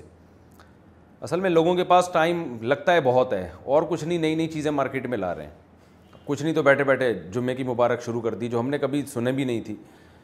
بیٹھے بیٹھے مختلف مہینوں کی مبارک باتیں شروع کر دیتے ہیں تو اپنے آپ کو جب مصروف رکھوں گے رکھیں گے آپ تو اس طرح کی فضول چیزوں میں آپ کا ٹائم نہیں ضائع ہوگا کام کریں خام خاں کی ایک جمعے کی مبارک بات نکال دی ہے جس کا نہ اسلاف سے کوئی ثبوت ملتا ہے ایسے تو جمعے کا دن جیسے برکت والا ہے مبارک ہے تو ایسے اور بھی گھڑیاں مبارک والی آتی رہتی ہیں ہر وقت مبارکباد ہی دیتے پھر وہ پھر لوگوں کو بیٹھ کے تو کوئی بھی اچھا کام ہو گیا کوئی بڑا ایکسٹرا آرڈینری ہو گیا کوئی بہت ہی کوئی تو پھر تو سمجھ میں آتی ہے بات ایک نارمل روٹین میں جو کام ہو رہے ہیں ان میں مبارکبادیں دینا ٹائم ویسٹنگ ہے اور یہ ایک درد سر بن جائے گا بعد میں جو نہیں دے گا اس کو لوگ برا سمجھیں گے قربانی کس پر واجب ہوتی ہے قربانی کے نصاب کی تفصیل اچھا اسی میں ایک اور یہ بھی ہے کہ لوگ کیا کرتے ہیں حج پہ جو جا رہے ہیں نا تو وہ سب سے معافی مانگ رہے ہوتے بھائی میں حج پہ جا رہا ہوں جس کا دل دکھایا ہو یا شب برات ہے میں نے جس کا دل دکھایا ہو کوئی بھی مسئلہ ہو تو سب کی طرف سے سب میں سب سے میں معافی مانگتا ہوں تو ایسے لوگوں کو میں جواب دیتا نہیں اور کبھی دینا بھی ہوں دینا بھی ہو تو میں نے لوگوں کو بتایا ہوئے یہ جواب دیا کرو کہ پچاس روپے میں معاف کریں گے فری میں نہیں کریں گے معاف تو پھر پتہ چلتا ہے کہ وہ اس کی نظر میں معافی کی اہمیت پچاس روپے بھی نہیں ہے تو خام خام ایک فارمیلٹی پوری کی جا رہی ہے حج پہ جانے سے پہلے جس جس کا دل دکھایا ہو تو بھائی دل دکھایا کیوں آپ نے اور اگر دکھایا ہے تو جو وجہ ہے اس وجہ کو دور کریں نا دل کیسے دکھایا ہوتا ہے کسی کے پیسے کھائے ہوئے ہیں آپ نے تو اس کے پیسے ادا کریں آپ آپ گھر میں حقوق ادا نہیں کر رہے بیوی بچوں کے تو ان کے حقوق ادا کریں آئندہ توبہ کریں اس سے تو توبہ کرنے کا کوئی ارادہ نہیں ہوتا دوبارہ وہی لائف اسٹائل ہوتا ہے وہی کام کرنے ہوتے ہیں تو خام خواہ کی خالی پیلی کی معافیاں مانگ کے تکلفات میں اپنا ٹائم ضائع کرنا یہ اچھا کام نہیں ہے قربانی کس پر واجب ہوتی ہے قربانی کے نصاب کی تفصیل عید الاضحیٰ کی قربانی کے نصاب کی تفصیل بتا دیں کیا مال پر سال کا گزرنا لازم ہے اسلم گل ایبٹ آباد سے نہیں جی قربانی پر سا مال پر سال گزرنا واجب نہیں ہے قربانی کے لیے قربانی کے لیے یہ ہے کہ تین چار دن آپ کے پاس سوری تین ہاں، نہیں تین دن آپ کے پاس جو قربانی کے تین دن ہیں نا ان میں آپ کے پاس مال موجود ہو ایک دس ذیل حجا کو صبح صادق گیارہ ذی الحجہ بارہ اور بارہ سے کیونکہ قربانی کے تین دن ہیں تو ان تین دنوں میں کسی کے پاس کوئی بھی صاحب نصاب ہوگا تو اس پر قربانی واجب ہے اس سے پہلے اگر پیسے خرچ ہو گئے تو واجب نہیں ہے صاحب نصاب کسے کہتے ہیں زکوٰۃ کا نصاب تو چار چیزیں سونا چاندی نقدی اور مال تجارت اور قربانی کا جو نصاب ہے وہ پانچ چیزیں ہیں پانچ چیزیں یا ان کا مج... یعنی پانچ چیزوں کا مجموعہ یا کوئی چار یا کوئی تین یا کوئی ایک ہی چیز اگر ساڑھے باون تولہ چاندی کی قیمت کے برابر ہوگی تو قربانی واجب ہوگی وہ پانچ چیزیں کیا ہیں سونا چاندی کیش رقم تجارتی مال تجارتی مال اسے کہتے ہیں جو بیچنے کے لیے خریدا ہو آپ نے اور پانچویں چیزیں ضرورت سے زائد سامان ضرورت سے زائد سامان وہ ہوتا ہے جو پورے سال بھی استعمال نہ ہو جیسے آپ کا کوئی خالی پلاٹ پڑا ہوا ہے نہ آپ نے رینٹ پہ دیا ہوا ہے نہ وہ کھیتی باڑی کے کام آ رہا ہے ویسے ہی پڑا ہوا ہے ایک پلاٹ اور پورے سال استعمال نہیں ہوتا بلکہ یہ تو پورے سال کے ایک قربانی کے تین دنوں میں بھی آپ کے پاس اگر موجود ہوگا تو آپ پر قربانی واجب ہوگی کیونکہ استعمال بھی نہیں آ رہا باقی جو عام گھریلو استعمال کی چیزیں ہیں ان پہ یہ ضروری ہے کہ پورے سال استعمال نہ آتی ہوں جیسے بعض لوگ ڈنر سیٹ مہنگے مہنگے رکھے ہوئے ہیں شو روم میں سوری شو کے شو روم کہہ رہا ہوں شو کیس میں شوکیس میں ڈنر سیٹ رکھے ہوئے ہوتے ہیں پورے پورے سال استعمال نہیں ہوتے وہ اگر مہنگے ہیں تو وہ بھی ضرور سے زائد میں داخل ہیں تو یہ پانچ چیزیں یا چار چیزیں یا تین یا دو یا ایک چیز کسی کے پاس ان تین دنوں میں بقرعید کے تین دنوں میں کسی کے پاس ساڑھے باون تولہ چاندی کے برابر ہوں جو تقریباً میرا ہے پینسٹھ ستر ہزار روپے آج کل اس کی قیمت بنتی ہے تو ایسے شخص پر پھر قربانی واجب ہے وہ بکرا نہیں لے سکتا دمبا نہیں لے سکتا تو ایک چھوٹے سے بچھڑے میں حصہ لے لے وہ تو اس طرح بھی قربانی ادا ہو جائے گی اور مرد پر الگ واجب ہے عورت پر الگ واجب ہے یہ جو کہا جاتا ہے کہ خاندان کے ایک فرد کی طرف سے سب کی طرف سے کافی ہو جاتی ہے یہ امام ابو حنیفہ کی رائے نہیں ہے یہ فقہ حنبلی کی یہ رائے ہے جو سعودی عرب کے علماء کی لیکن امام حنیفہ کی رائے یہ کہ جو بھی صاحب نصاب ہوگا اس پر قربانی واجب ہوگی اور یہ رائے دلیل کے لحاظ سے بہت مضبوط ہے رسول اللہ صلی اللہ علیہ وسلم نے فرمایا من وجد فلم یضحی فلا یقربن مثلانہ جس کے پاس قربانی کی گنجائش تھی اور اس نے قربانی نہیں کی وہ ہماری عیدگاہ میں نہ آئے تو نبی نے کوئی مرد اور عورت کا یا گھر کے سربراہ اور ماتحتوں کا کوئی فرق نہیں کیا اور ویسے بھی عبادات میں ایک عبادت دوسرے کی طرف سے کافی نہیں ہوتی تو یہ کیسے ممکن ہے کہ شوہر کی قربانی بیوی کی طرف سے بیوی کی شوہر کی طرف سے یہ کیسے ممکن ہے کہ وہ کافی ہو جائے کیونکہ عبادت تو ہر ایک پر واجب ہوتی ہے اس پر میں مزید تفصیل سے انشاءاللہ بیان ریکارڈ کرواؤں گا فی الحال تو اتنا ہے کہ جو بھی صاحب نصاب ہے اس پہ قربانی واجب ہے البتہ صاحب نصاب میں ایک چیز کا خیال آپ کر لیں کہ جو گھر کا سربراہ ہے اس کے پاس یہ ساڑھے باون تولہ چاندی کے برابر جو نصاب ہے تو اس میں سے وہ قرضوں کو مائنس کرے گا اور جو گیس بجلی کے بل اس نے دینے ہیں یا جو ضروری راشن آنا ہے ابھی گھر میں مثال کے طور پر آپ کے پاس ساڑھے باون تولہ چاندی کے برابر رقم پڑی ہوئی ہے لیکن آپ کا ابھی راشن کے پیسے یعنی جو ضروری گھر کا نان نفقہ ہے وہ ابھی آیا نہیں اور آپ کو پتہ ہے وہ اتنا آئے گا کہ میرے پاس بکرا خریدنے کے پیسے بچیں گے نہیں تو پھر قربانی واجب نہیں ہے تو ضروری نان نفقہ گیس بجلی کے بل جو ضروری خرچے ہیں یہ موٹے موٹے جو بنیادی انسان کی آج کل ضرورت بن چکی ہیں ان کو مائنس کر کے جو رقم بچے گی اس پر پھر آپ پر قربانی واجب ہے لوگ کہتے ہیں آج کل پچاس پچاس ہزار کے بھی بکرے آ رہے ہوتے ہیں تو آپ کو کس نے کہا کہ آپ اتنی مہنگی کریں جو آپ کی حیثیت ہے اس حساب سے آپ ایک بچھڑے میں حصہ لے لیں تو بھی قربانی ادا ان شاء اللہ ہو جائے گی اور ویسے بھی جب آپ کو پتہ ہے سال میں ایک دفعہ یہ آتا ہے یعنی قربانی کا حکم تو پورے سال کچھ تو پیسے جمع کر کے رکھیں ویسے بھی تو چھوٹی چھوٹی چیزوں کے لیے اتنے پیسے جمع کرتے ہیں تو قربانی تو اتنی اہم چیز ہے نبی صلی اللہ علیہ وسلم نے فرمایا ہر بال کے بدلے میں اللہ نیکی عطا فرماتے ہیں تو خواتین کو بھی چاہیے بڑھ چڑھ کے اس میں حصہ لیا کریں زیور رکھا ہوتا ہے عورتوں کے پاس وہ کہتی ہم کہاں سے قربانی کریں تو بھئی آپ پورے سال پیسے تھوڑے بہت جمع کر کے رکھا کریں تاکہ یہ فریضہ ادا ہو سکے اور اگر ان کی طرف سے ان کی اجازت سے شوہر کر دے تو نور اللہ نور اتنا اچھا میاں اگر مارکیٹ میں آپ کا میاں اتنا اچھا ہے تو بہت اچھی بات ہے لیکن آج کل مارکیٹ میں تھوڑے سے شارٹ ہو گئے ہیں اس طرح کے میاں موجودہ حالات میں حج کا حکم موجودہ صورت حال میں حج کا کیا حکم ہے جبکہ سعودی حکومت نے پابندی لگا رکھی ہے نیز اگر کوئی حج پر جانے کی استطاعت کے بعد دوبارہ غریب ہو جائے تو اس کے لیے کیا حکم ہے سید احمد دیکھیں گورنمنٹ نے پابندی لگائی ہوئی ہے تو آپ کو انشاءاللہ حج نہ کرنے کا گناہ نہیں ہوگا کیونکہ یہ آپ تو مجبور ہیں اس میں البتہ یہ ضرور ہے کہ آپ میں استطاعت تھی کسی رکاوٹ کی وجہ سے آپ حج نہ کر سکے جیسے کرونا پھیلا ہوا ہے تو سعودی حکومت نے پابندی لگائی ہوئی ہے تو آپ نہیں کر سکے تو آپ پر بہرحال واجب رہے گا وہ بعد میں آپ غریب بھی ہو گئے تو حج بدل کروانا پڑے گا آپ کو تو اس لیے جن پر ایک دفعہ حج کی استطاعت ہو اتنے پیسے ان کے پاس آ جائیں تو ان کو چاہیے کہ وہ پیسے گولڈ کی شکل میں محفوظ رکھ لیں کیونکہ کرنسی تو ڈی ویلیو ہوتی ہے سونا خرید کے رکھ لیں اور جب بھی جیسے ہی حج کھلے گا تو آپ یہ نیت کریں کہ بھائی میں فوراً میں نے ان پیسوں سے حج کرنا ہے کیونکہ اگر وہ پیسے آپ نے استعمال کر لیے یا کچھ بھی ہو گیا تو حج جب ایک دفعہ فرض ہو جائے تو پھر ذمے سے ساخت نہیں ہوتا تو پھر آپ کے پاس گنجائش نہیں ہوگی آپ کو کوشش کر کے حج بدل کروانا پڑے گا تو اس لیے حج جب فرض ہو جاتا ہے تو بہر الفرض رہتا ہے طواف کے دوران نظریں کہاں رکھیں طواف کے وقت کعبہ کو دیکھنا چاہیے یا زمین پر نظر رکھیں شہاب اظہار امریکہ سے جناب شہاب اظہار صاحب طواف کے وقت سامنے دیکھنا چاہیے نہ کعبہ کو دیکھیں نہ زمین پہ دیکھیں سامنے دیکھ کے طواف کرنا چاہیے بعض لوگ کعبہ کو دیکھ کے کرتے ہیں اس کو سنت سمجھتے ہیں تو یہ ٹھیک نہیں ہے استنجا میں پتھر کے استعمال کا حکم یہ سوال پوچھا ہے محمد راشد نے مان صحرا سے کیا استنجا کے لیے پتھر کا استعمال ضروری ہے یا پانی کا استعمال کافی ہے اگر پانی موجود ہے تو پھر پتھر کے استعمال کی چندہ ضرورت نہیں ہے پتھر وہاں استعمال کیا جاتا ہے جہاں پانی کی سہولت میسر نہ ہو حرام کھانے کی ڈیلیوری کی ہو تو کمائی کا حکم ہم اوبر رائٹس میں جو کھانا ڈیلیور کرتے ہیں کیا اس کی کمائی حلال ہوگی یا حرام جب کہ ہمیں پتہ نہیں چلتا کہ وہ کھانا حلال ہے یا حرام انیس صاحب بیلجیم سے دیکھیں آپ بیلجیم سے پوچھ رہے ہیں جو غیر مسلم کنٹری ہے تو آپ کھانا ڈیلیور کرتے ہیں اور اسی کھانے ہی کے پیسے آپ لے رہے ہیں تو آپ اس میں یہ ہے کہ اگر گوشت اگر کوئی ویجیٹیبل جس چیز میں ہو وہ اگر آپ ڈیلیور کر رہے ہیں تو وہ تو بہرحال حلال ہے لیکن اگر گوشت ڈیلیور کر رہے ہیں تو غیر مسلم کنٹری میں جب تک حلال ہونے کا یقین نہ ہو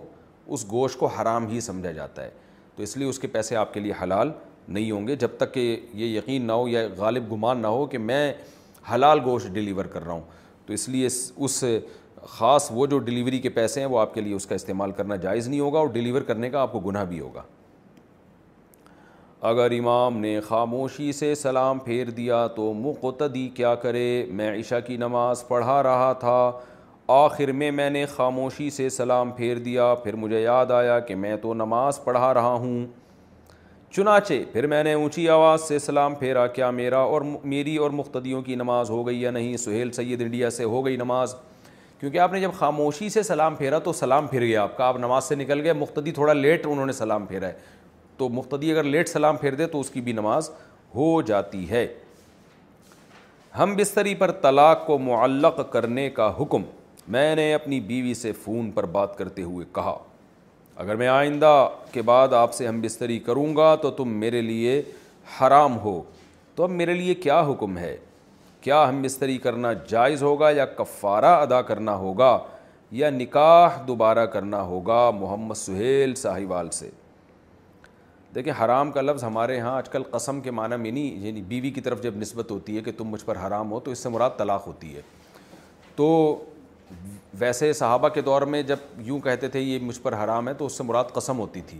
لیکن آج ہمارے عرف میں جب کوئی بیوی کی طرف نسبت کرتا ہے کہ تم مجھ پر حرام ہو تو مراد ہوتی ہے اس سے طلاق یعنی ہم بستری حرام کا مطلب تم میرے نکاح سے خارج ہوگی جو عرف میں ہے تو جب آپ نے یہ کہا کہ آئندہ اگر میں تم سے ہم بستری کروں تو تم میرے لیے حرام ہو تو جب بھی آپ بیوی سے ہم بستری کریں گے بیوی آپ پر حرام ہو جائے گی حرام کا مطلب ایک طلاق واقع ہوگی لیکن نکاح ٹوٹ جائے گا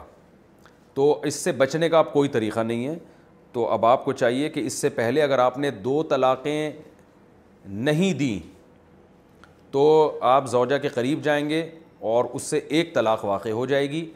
اور بیوی سے نکاح آپ کا ٹوٹ جائے گا جیسے ہی نکاح ٹوٹے فوراً دو گواہوں کی موجودگی میں آپ نئے مہر کے ساتھ دوبارہ نکاح کر لیں تو اور پھر دوبارہ اس طرح کی حماقتیں آپ نہ کریں جو الفاظ آپ نے استعمال کیے اور اگر اس سے پہلے آپ دو طلاقیں خدا نخواستہ دے چکے تھے تو پھر زندگی میں کبھی بھی آپ نے زوجہ سے ہم بستری کی تو بیوی ویسے ہی حرام ہو جائے گی آپ کے اوپر اور تیسری طلاق واقع ہو جائے گی اور میں ویسے آپ کو ایک نصیحت کے طور پہ کہہ رہا ہوں مجھے بہت غصہ آتا ہے لوگ اس طرح کی باتیں کرتے ہیں بیوی سے لڑائی کے دوران یوں کہہ دیا کہ اگر تو نے یہ کام کیا تو تجھے طلاق ہے میں نے یہ کیا تو یہ تھی حماقتیں نہیں کرنی چاہیے طلاق کا لفظ اپنی ڈکشنری سے نکال دیں جب میاں بیوی نے علیحدگی کرنی ہو تو اس کے اس کا جو وہ پروسیس جو شریعت نے بتایا ہے اس پر عمل کریں خاندان کے دونوں افراد بیٹھیں پہلے محبت سے سمجھائیں نہ بات مانیں تو پھر دونوں دونوں طرف کے خاندان افراد کے افراد بیٹھیں اس کو آرام سے حل کریں پھر بھی نہ ہو تو بالکل آخری درجے میں ایک طلاق ہے تو وہ بھی مشور مشورے لینے کے بعد لیکن آج کل لوگ کیا لڑائی میں جگہ جگہ بات بات پہ طلاق کا لفظ لا رہے ہوتے ہیں تو یہ بہت جہالت کی بات ہے اور یعنی یہ اس سے انسان کی اپنی شخصیت مجروح ہوتی ہے جو بھی عقلمند سنے گا وہ اس میں مرد ہی کو برا کہے گا کہ اس کو دیکھو یہ حرکتیں کیا کر رہا ہے طلاق کے لفظ کو کھیل بنایا ہوا ہے تو اس لیے ایسا اب تو خیر الفاظ طلاق کے ریورس نہیں ہو سکتے تو آپ جب بھی زوجہ سے ہم بستری کریں گے ایک طلاق بائن واقع ہو جائے گی نکاح ٹوٹ جائے گا دوبارہ نکاح کریں پھر اگر دوبارہ زوجہ سے ہم بستری کی تو پھر طلاق واقع نہیں ہوگی کیونکہ یہ کلما کی طلاق نہیں ہے کلما کا مطلب اگر کوئی شخص یوں کہتے ہیں میں جب بھی تم سے ہم بستری کروں تو تمہیں طلاق تو پھر تو جب بھی کرے گا طلاق واقع ہو جائے گی مجبوری میں بینک سے سودی قرض لینا مجھے کسی نے کاروبار میں دھوکہ دیا ہوا ہے کیا میں بینک سے قرض لے کر کاروبار کر سکتا ہوں جب کہ اس میں سود بھی ہوگا اس کے علاوہ کوئی راہ نہیں ہے شعیب صاحب لکی مروز سے نہیں جی سود لینے والا دینے والا سود لکھنے والا سودی ایگریمنٹ پہ گواہ بننے والا چاروں پہ نبی صلی اللہ علیہ وسلم نے لانت فرمائی ہے تو اس لیے آپ کے لیے جائز نہیں ہے سودی قرضہ اس صورت میں لینا جائز ہے سود لینا تو کسی صورت جائز میں باہر صورت حرام ہے لیکن قرضہ لینا شدید مجبوری میں کہ آپ کے لیے کھانے پینے کے لالے پڑ گئے ہوں خدا نخواستہ تو ایسی مجبوری میں تو گنجائش ہے کہ اگر کوئی آپ کے ساتھ تعاون نہیں کر رہا اور جائز قرضہ نہیں دے رہا آپ کو تو ایسے جب کھانے پینے کے ہی لالے پڑ جائیں تو پھر مجبوری میں لیکن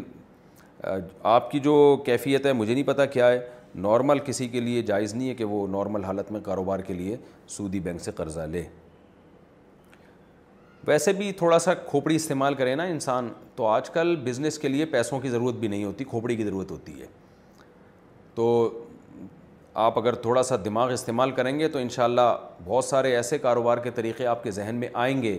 کہ انویسٹمنٹ کے بغیر ہی کسی اور سے انویسٹمنٹ کروا کے آپ اس کو پروفٹ دیں اور خود بھی پروفٹ رکھیں دس طریقے آپ کے ذہن میں آ جائیں گے انشاءاللہ آپ میں بھی دعا کرتا ہوں اللہ آپ کو حلال روزگار نصیب فرمائے والدین برا منائیں تو بیوی کو الگ گھر میں رکھنا میں خوشاب میں رہتا ہوں اور میرے والدین اور چار بھائی اسلام آباد میں رہتے ہیں میرے پاس وسائل ہیں اور میں اپنی بیوی کو اپنے ساتھ رکھنا چاہتا ہوں والدین سمجھتے ہیں کہ بیوی کے کہنے پر ہم سے الگ ہو رہا ہے جبکہ گھر کے ماحول میں دیور اور بھابھی کے مذاق کو حق سمجھ کر کیا جاتا ہے ایسی صورت میں میرے لیے کیا حکم ہے اگر بھابھی دیور سے پردہ نہیں کرتی تو پھر تو آپ کے لیے کسی یعنی بھابھی اور دیوروں کا گھر میں پردہ نہیں ہے پھر تو آپ فوراً سے پہلے اپنی وائف کو الگ گھر لے کے دیں کیونکہ یہ تو شرعی حدود پہ زیادتی ہو رہی ہے نا شریعت میں بے بھابھی کے لیے جوان بھابھی کے لیے جوان دیور کے سامنے بے تکلف ہو کے بے پردہ ہو کے سامنے بیٹھ کے ہنسی مذاق اور بے تکلف ہونا اس کی اجازت نہیں ہے تو اس میں اگر والدین ناراض بھی ہوتے ہیں تو آپ کو انشاءاللہ گناہ نہیں ہوگا البتہ بس والدین سے آپ بد کلامی اور بدتمیزی نہ کریں تو آپ اپنی وائف کو اپنے ساتھ رکھیں جہاں آپ ہیں تو چار جوان آدمی گھر میں میں نہیں کہہ رہا کہ آپ کے بھائی خدا نخواستہ کوئی بری سوچ کے ہیں لیکن حدود شریعت کی ہمیں اس کو فالو کرنا ہے شریعت کی حدود یہی ہے کہ جوان بھابھی ہے اور جوان دیور ہیں تو بہرحال شریعت ان کو بے تکلف ہونے کی اجازت نہیں دیتی تو آپ پر کو چاہیے کہ آپ ان کو الگ رکھیں حرام مال کا قرضہ کیا لے سکتے ہیں میں کسی دوسرے شخص سے پیسے ادھار لے کر اپنا بزنس شروع کرنا چاہ رہا ہوں جبکہ اس شخص نے حرام طریقے سے پیسے کمائے ہیں تو کیا اس شخص سے پیسے لے کر اپنا بزنس شروع کرنا جائز ہوگا یا نہیں محمد ساجد انڈیا سے دیکھیں اب پتہ نہیں بعض دفعہ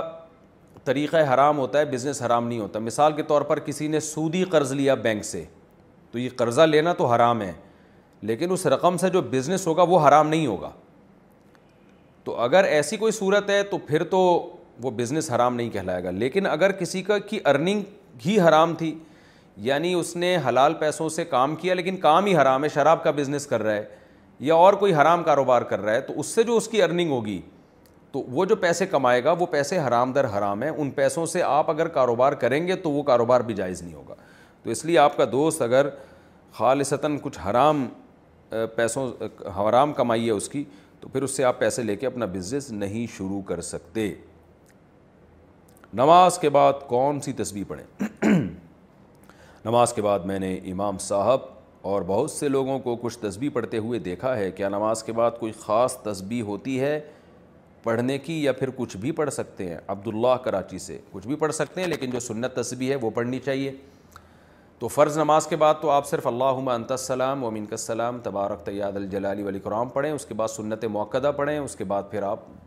تیتیس دفعہ سبحان اللہ تیتیس دفعہ الحمد للہ چونتیس دفعہ اللہ اکبر یہ بھی پڑھ سکتے ہیں یا تیتیس دفعہ سبحان اللہ تیتیس دفعہ الحمد للہ تینتیس دفعہ اللہ اکبر اور ایک دفعہ پھر لا الہ الا اللہ وحدہ لا شریک الملک و الحمد علا کل شین قدیر یہ بھی پڑھ سکتے ہیں لما اعطیت ولا معطی لما منعت ولا ولاََََََ ذا الجد من کل جد یہ بھی آیت الكرسى بھی اس کے علاوہ بھی تسبیحات ہیں بہت سے مساجد میں آج کل وہ لٹکی بھی ہوتی ہیں سعودی عرب میں تو خاص وہاں مسجدوں میں اس کا اہتمام ہے کہ سنت تسبیحات میں نے تو ہر مسجد میں دیکھی ہیں تو بڑا اچھا عمل ہے یہ تو مسجد والوں کو چاہیے کہ وہ تسبیحات جو معمولات اور وظائف نبی صلی اللہ علیہ وسلم فرائض کے بعد پڑھا کرتے تھے وہ لکھ کے لگا دینے چاہیے تاکہ لوگ ان سے یاد کر لیں ورنہ یہ تسبیحات تو نبی کا معمول تھا یہ پڑھا کریں قرآن پڑھنے کا مقروح وقت کون سا ہے جس طرح نماز کے لیے حکم ہے کہ مقروح وقت میں نماز نہ پڑھی جائے تو کیا قرآن کے لیے بھی کوئی مقروح وقت ہے جس میں قرآن پڑھنا منع ہے محمد مبشر یو پی سے جناب محمد مبشر صاحب قرآن کی تلاوت کا کوئی مقروح وقت نہیں ہے البتہ کچھ حالتیں ایسی ہیں جن میں قرآن کی تلاوت جائز نہیں جیسے آپ حالت جنابت میں اگر ہیں غسل فرض ہے آپ کے اوپر تو آپ زبانی بھی قرآن نہیں پڑھ سکتے حیض کی حالت میں عورت زبانی بھی قرآن نہیں پڑھ سکتی اور بے وضو اگر آپ ہیں تو قرآن پڑھ سکتے ہیں زبانی لیکن قرآن کو ہاتھ نہیں لگا سکتے تو باقی قرآن پڑھنے کا کوئی مکرو ٹائم نہیں ہے سب سارے وقتوں میں قرآن کی تلاوت جائز ہے امام فجر میں قنوط پڑھے تو مقتدی کیا کرے ہم یہاں فجر کی نماز امام کے پیچھے پڑھتے ہیں تو وہ آخری رکت میں رکو کے بعد دعا پڑھتے ہیں اور مختدی ہاتھ اٹھا کر اس دعا پر آمین کہتے ہیں تو ہمیں کیا کرنا چاہیے کیا خاموش کھڑے رہیں یا ہم بھی ہاتھ اٹھا کر آمین کہیں احسان اللہ یو اے ای سے امام شافی کے نزدیک پورے سال فجر میں قنوت نازلہ پڑھی جاتی ہے تو شافی مسلک کے لوگ پڑھتے ہیں جو ملیشیا میں رہتے ہیں یا یو اے ای میں جو شافی لوگ ہیں جو فقہ حنبلی کو فالو کرتے ہیں عرب یا فقہ مالکیہ یا حنفیہ کو وہ نہیں پڑھتے تو کیونکہ ہمارے فقہ میں یہ ٹھیک نہیں ہے تو اگر امام پڑھ رہا ہے تو اس کو آپ پڑھنے دیں آپ آرام سے کھڑے رہیں اور اگر آپ اس کی دعا پہ آمین آمین کہہ دیں تو بھی کوئی گناہ نہیں ہے وطر میں ہاتھ اٹھا کر دعائے قنوت پڑھ سکتے ہیں کیا وطر میں ہاٹ ہاتھ اٹھا کر دعائے قنوت پڑھ سکتے ہیں جس طرح عام حالت میں دعا میں ہاتھ اٹھاتے ہیں حسیب سعودیہ عرب سعودی عرب امام احمد بن حمبل امام شافی کے نزدیک ہے کہ قنوت نازلہ میں ہاتھ اٹھائے جائیں وہ رف الدین کی جو حدیثیں اس سے یہ مراد لیتے ہیں کہ ہاتھ اٹھائے جب کہ حنفیہ رف الدین سے مراد یہ والا رف الدین لیتے ہیں تو چونکہ حدیث میں کی تفسیر میں دونوں کا اختلاف ہے تو ایک فقہ کو فالو کرنا چاہیے تو آپ اگر فقہ حنفی کو فالو کرتے ہیں تو آپ ہاتھ نہ اٹھائیں ہاتھ اٹھائے بغیر دعا مانگیں اور وہ لوگ اگر اٹھاتے ہیں تو بھی ٹھیک ہے تو بہتر یہی ہے ہمارے فقہ میں کہ ہاتھ نہ اٹھائے جائیں لیکن اگر کسی نے اٹھا لیے تو کوئی حرج نہیں ہے کوئی گناہ نہیں ہوگا اس میں امام قرآن میں دیکھ کر تلاوت کرے تو اقتداء کا حکم یہ مسئلہ میں ڈیٹیل سے بعد میں بیان کروں گا انشاءاللہ اس کا میں اسکرین شاٹ لے لیتا ہوں اچھا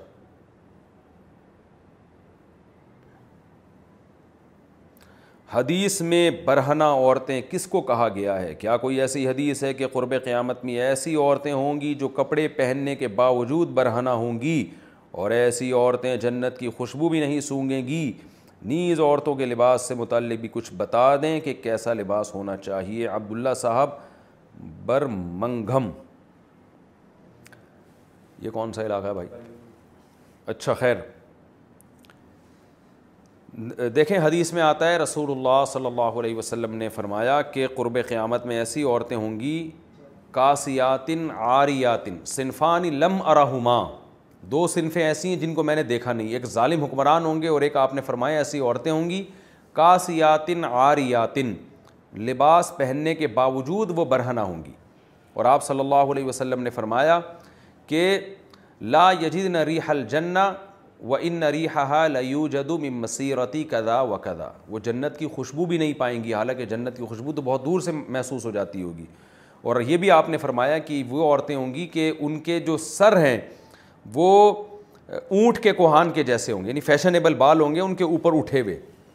تو اس سے پتہ چلتا ہے کہ عورت کو بال سر کے اوپر ایسے اٹھانا یہ بھی جائز نہیں ہے عورت کے لیے تو یہ جو نبی نے فرمایا کہ لباس پہننے کے باوجود برہنہ ہوں گی تو علماء نے اس کی تفسیر کی ہے کہ اس سے مراد وہ عورتیں ہیں جو کپڑے پہنتی ہیں اتنے باریک کہ اس سے اسکن نظر آتی ہے جسم کی کھال نظر آتی ہے یا اتنے چس کہ جسم کے جو اعضا ہیں وہ اس سے نمایاں ہو جاتے ہیں تو یہ دو قسم کی عورتیں جو اتنا چس ڈریس پہنیں کہ پورے باڈی کے جو ہیں وہ ایک ایک عضو نمایاں ہو رہا ہو اور یا کپڑے تو ڈھیلے ڈھالے ہوں لیکن اتنے ہلکے ہوں کہ اس سے عورت کے اندر کی جسم کی جو کھال ہے وہ نظر آ رہی ہو تو یہ حرام ہے عورت کے لیے جائز نہیں ہے تو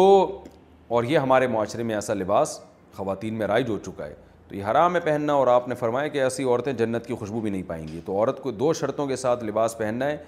ایک یہ کہ لباس اس کی کپڑا اتنا موٹا ہو کہ اسکن نہ جھلکتی ہو اور اتنا اتنے اتنی فٹ نہ ہو کہ وہ باڈی کے ایک ایک عضو اس سے نمایاں ہو رہا ہو ہاں اپنے یعنی عورت اپنے شوہر کے سامنے کچھ بھی چاہے پہن سکتی ہے وہ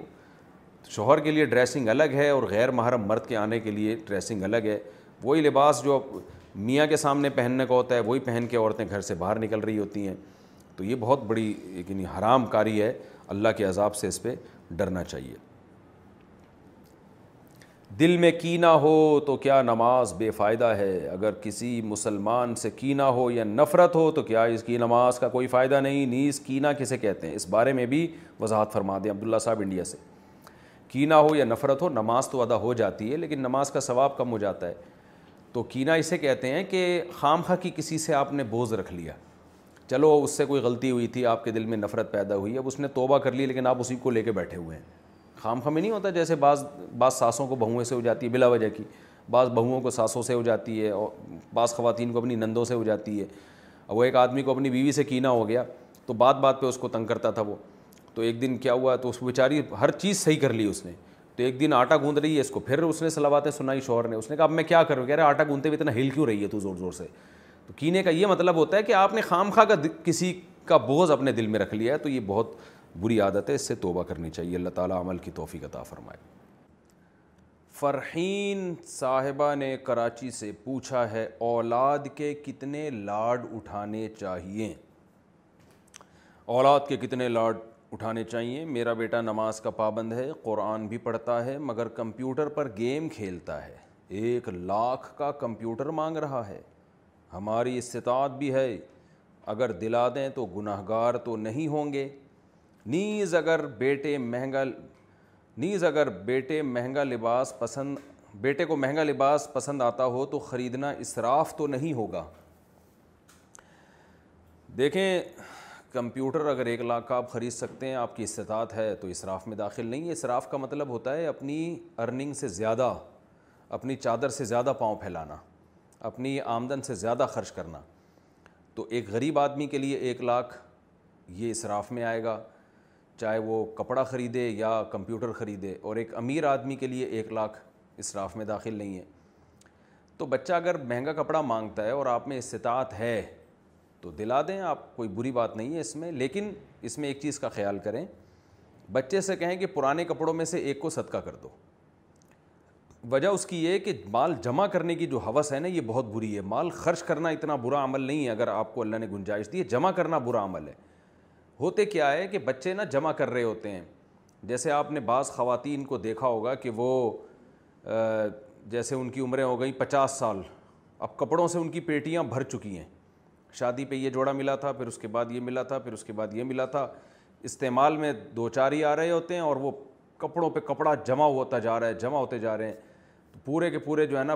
پیٹیاں بھر گئی ہیں یہ بہت برا عمل ہے تو آپ نیا جوڑا خریدیں پرانے کو صدقہ کر دیں حدیث میں بھی اس کی ترغیب ہے تو اگر اللہ نے آپ کو وسائل دیے آپ روز نئے کپڑے خریدیں اگر وسائل دیے ہیں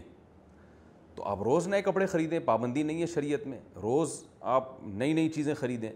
لیکن پرانی کو فوراً صدقہ کر دیں اس کو کسی ٹھکانے لگائیں جمع نہ کریں کہ اتنا اسٹاک آپ نے جمع کر لیا ہے جمع کرنا برا عمل ہے تو بچے کو بھی اگر آپ میں اللہ نے بہت استطاعت دی ہے تو بچے کو آپ کپڑے دلائیں مالدار لوگ بچوں کو اپنے حساب سے کپڑے دلاتے بھی ہیں پہناتے بھی ہیں معیار بھی ان کا اونچا ہوتا ہے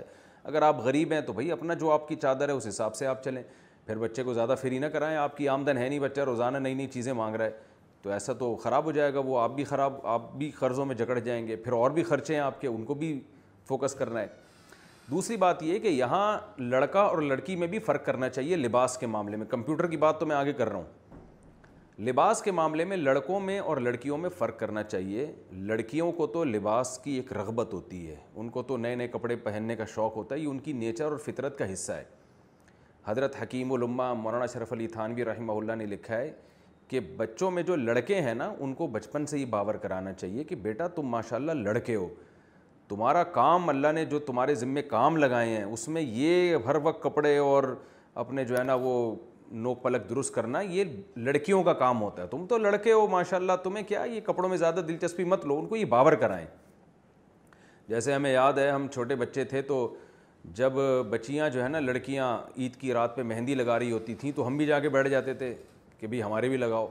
تو مجھے یاد ہے اپنی میری دادی کا ملفوظ اللہ ان کی مغفرت فرمائے وہ میں نے بھی ایک دن مہندی لگوا لی سب لگوا رہی ہیں بچیاں تو ہم نے بھی جا کے ہم بھی بچے تھے ہم نے کہا جی ہمیں بھی لگا دو تو لگانے والوں نے ہمارے بھی لگا دی تو ہماری والد ہماری دادی نے دیکھا تو ان کو بہت غصہ آیا انہوں نے مجھے کہا کہ دیکھو بیٹا جو لڑکا مہندی لگاتا ہے ہاتھ میں یا پاؤں میں وہ تلوار نہیں اٹھا سکتا یعنی یہ موٹیویٹ کیا جاتا تھا کہ بھائی تمہیں اللہ نے مرد بنایا تو مردوں والے کام کرو یہ یہ جو چیزیں ہیں زیادہ فیشن اور زیادہ کڑھائیاں اور یہ سب چیزیں یہ لڑکیوں کے کام ہوتے ہیں لڑکوں کے نہیں ہوتے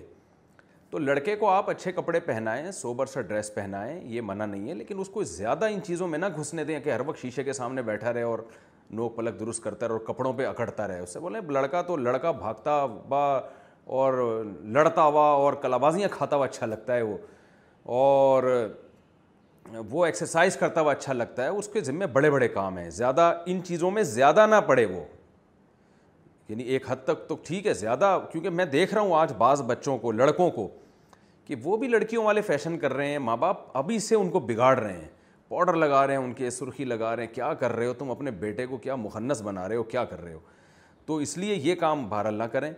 باقی یہ کہ نیا جوڑا خرید کے دینا ہے مہنگا اگر آپ میں استطاعت ہے تو پرانا والا صدقہ کروائیں باقی رہی بات ویڈیو گیم کی جو پہلے نمبر پہ آپ نے پوچھا تھا ویڈیو گیم بچوں کو کھیلنے دینا جائز ہے کوئی گناہ نہیں ہے لیکن اس میں بہتر تو یہی ہے کہ وہ نہ کھیلیں کیونکہ بچہ جسمانی ایکٹیویٹی کرتا ہے اس کا ذہن بھی فریش ہوتا ہے اس کی صحت بھی اچھی ہوتی ہے بیمار بھی کم ہوتا ہے بچوں کے ہاتھ میں جب آپ ویڈیو گیم پکڑا دیں گے ان کی گردن کے مسائل وہ گردن یوں جھکا کے دیکھتے رہتے ہیں موبائل کمر کے مسائل کھڑے ہو سکتے ہیں ان کے لیے پھر وہ فزیکل ایکٹیویٹی اس کی نہ ہونے کے برابر ہو جاتی ہے دماغ پہ الگ اثرات پڑتے ہیں پھر وہ جو کارٹون یا ویڈیو گیم میں جو اس کو میسج مل رہا ہے اس سے اس کی جو روحانی تربیت ہے اس پہ بھی فرق آتا ہے تو اس لیے ویڈیو گیم سے بچوں کو دور رکھیں پھر بھی بعض دفعہ یہ خطرہ ہوتا ہے کہ آپ نے بہت زیادہ بچے پہ ویڈیو گیم کے بارے میں سختی کی تو وہ باغی بھی بن سکتا ہے تو تھوڑا ماحول کا انوائرمنٹ کا بھی رعایت کرنا اس زمانے میں ضروری ہے کیونکہ بچے پھر بغاوت پہ آ جاتے ہیں وہ دیکھتے ہیں سب لوگ کر رہے ہیں ہمیں ماں باپ منع کر رہے ہیں اور حرام بھی نہیں ہے ویڈیو گیم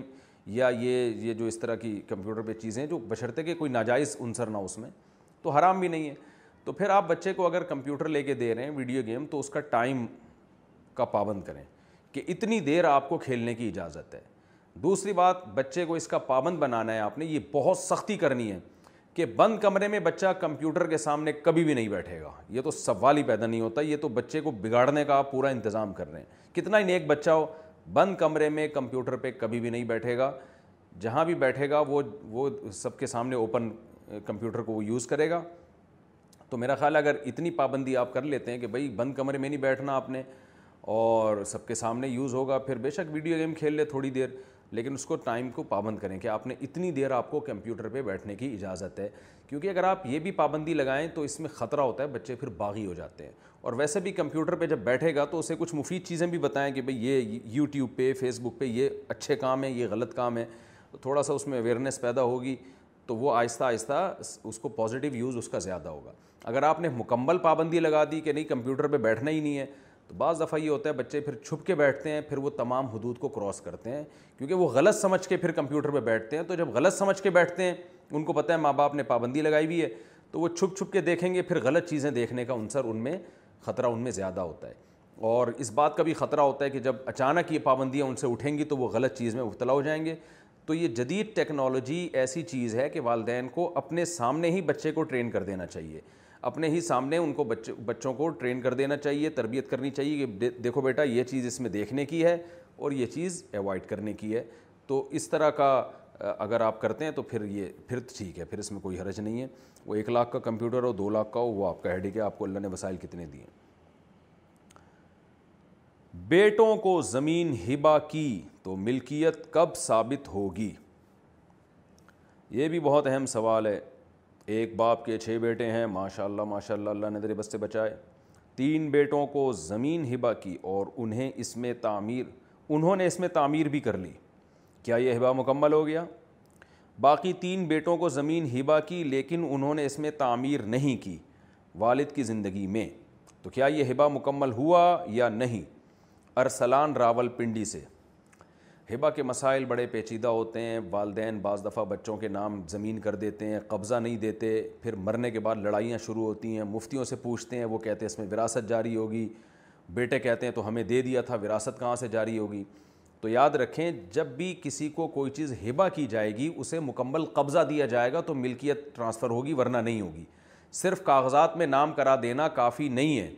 بلکہ آپ نے کاغذات میں نام کرا دیا قبضہ نہیں دیا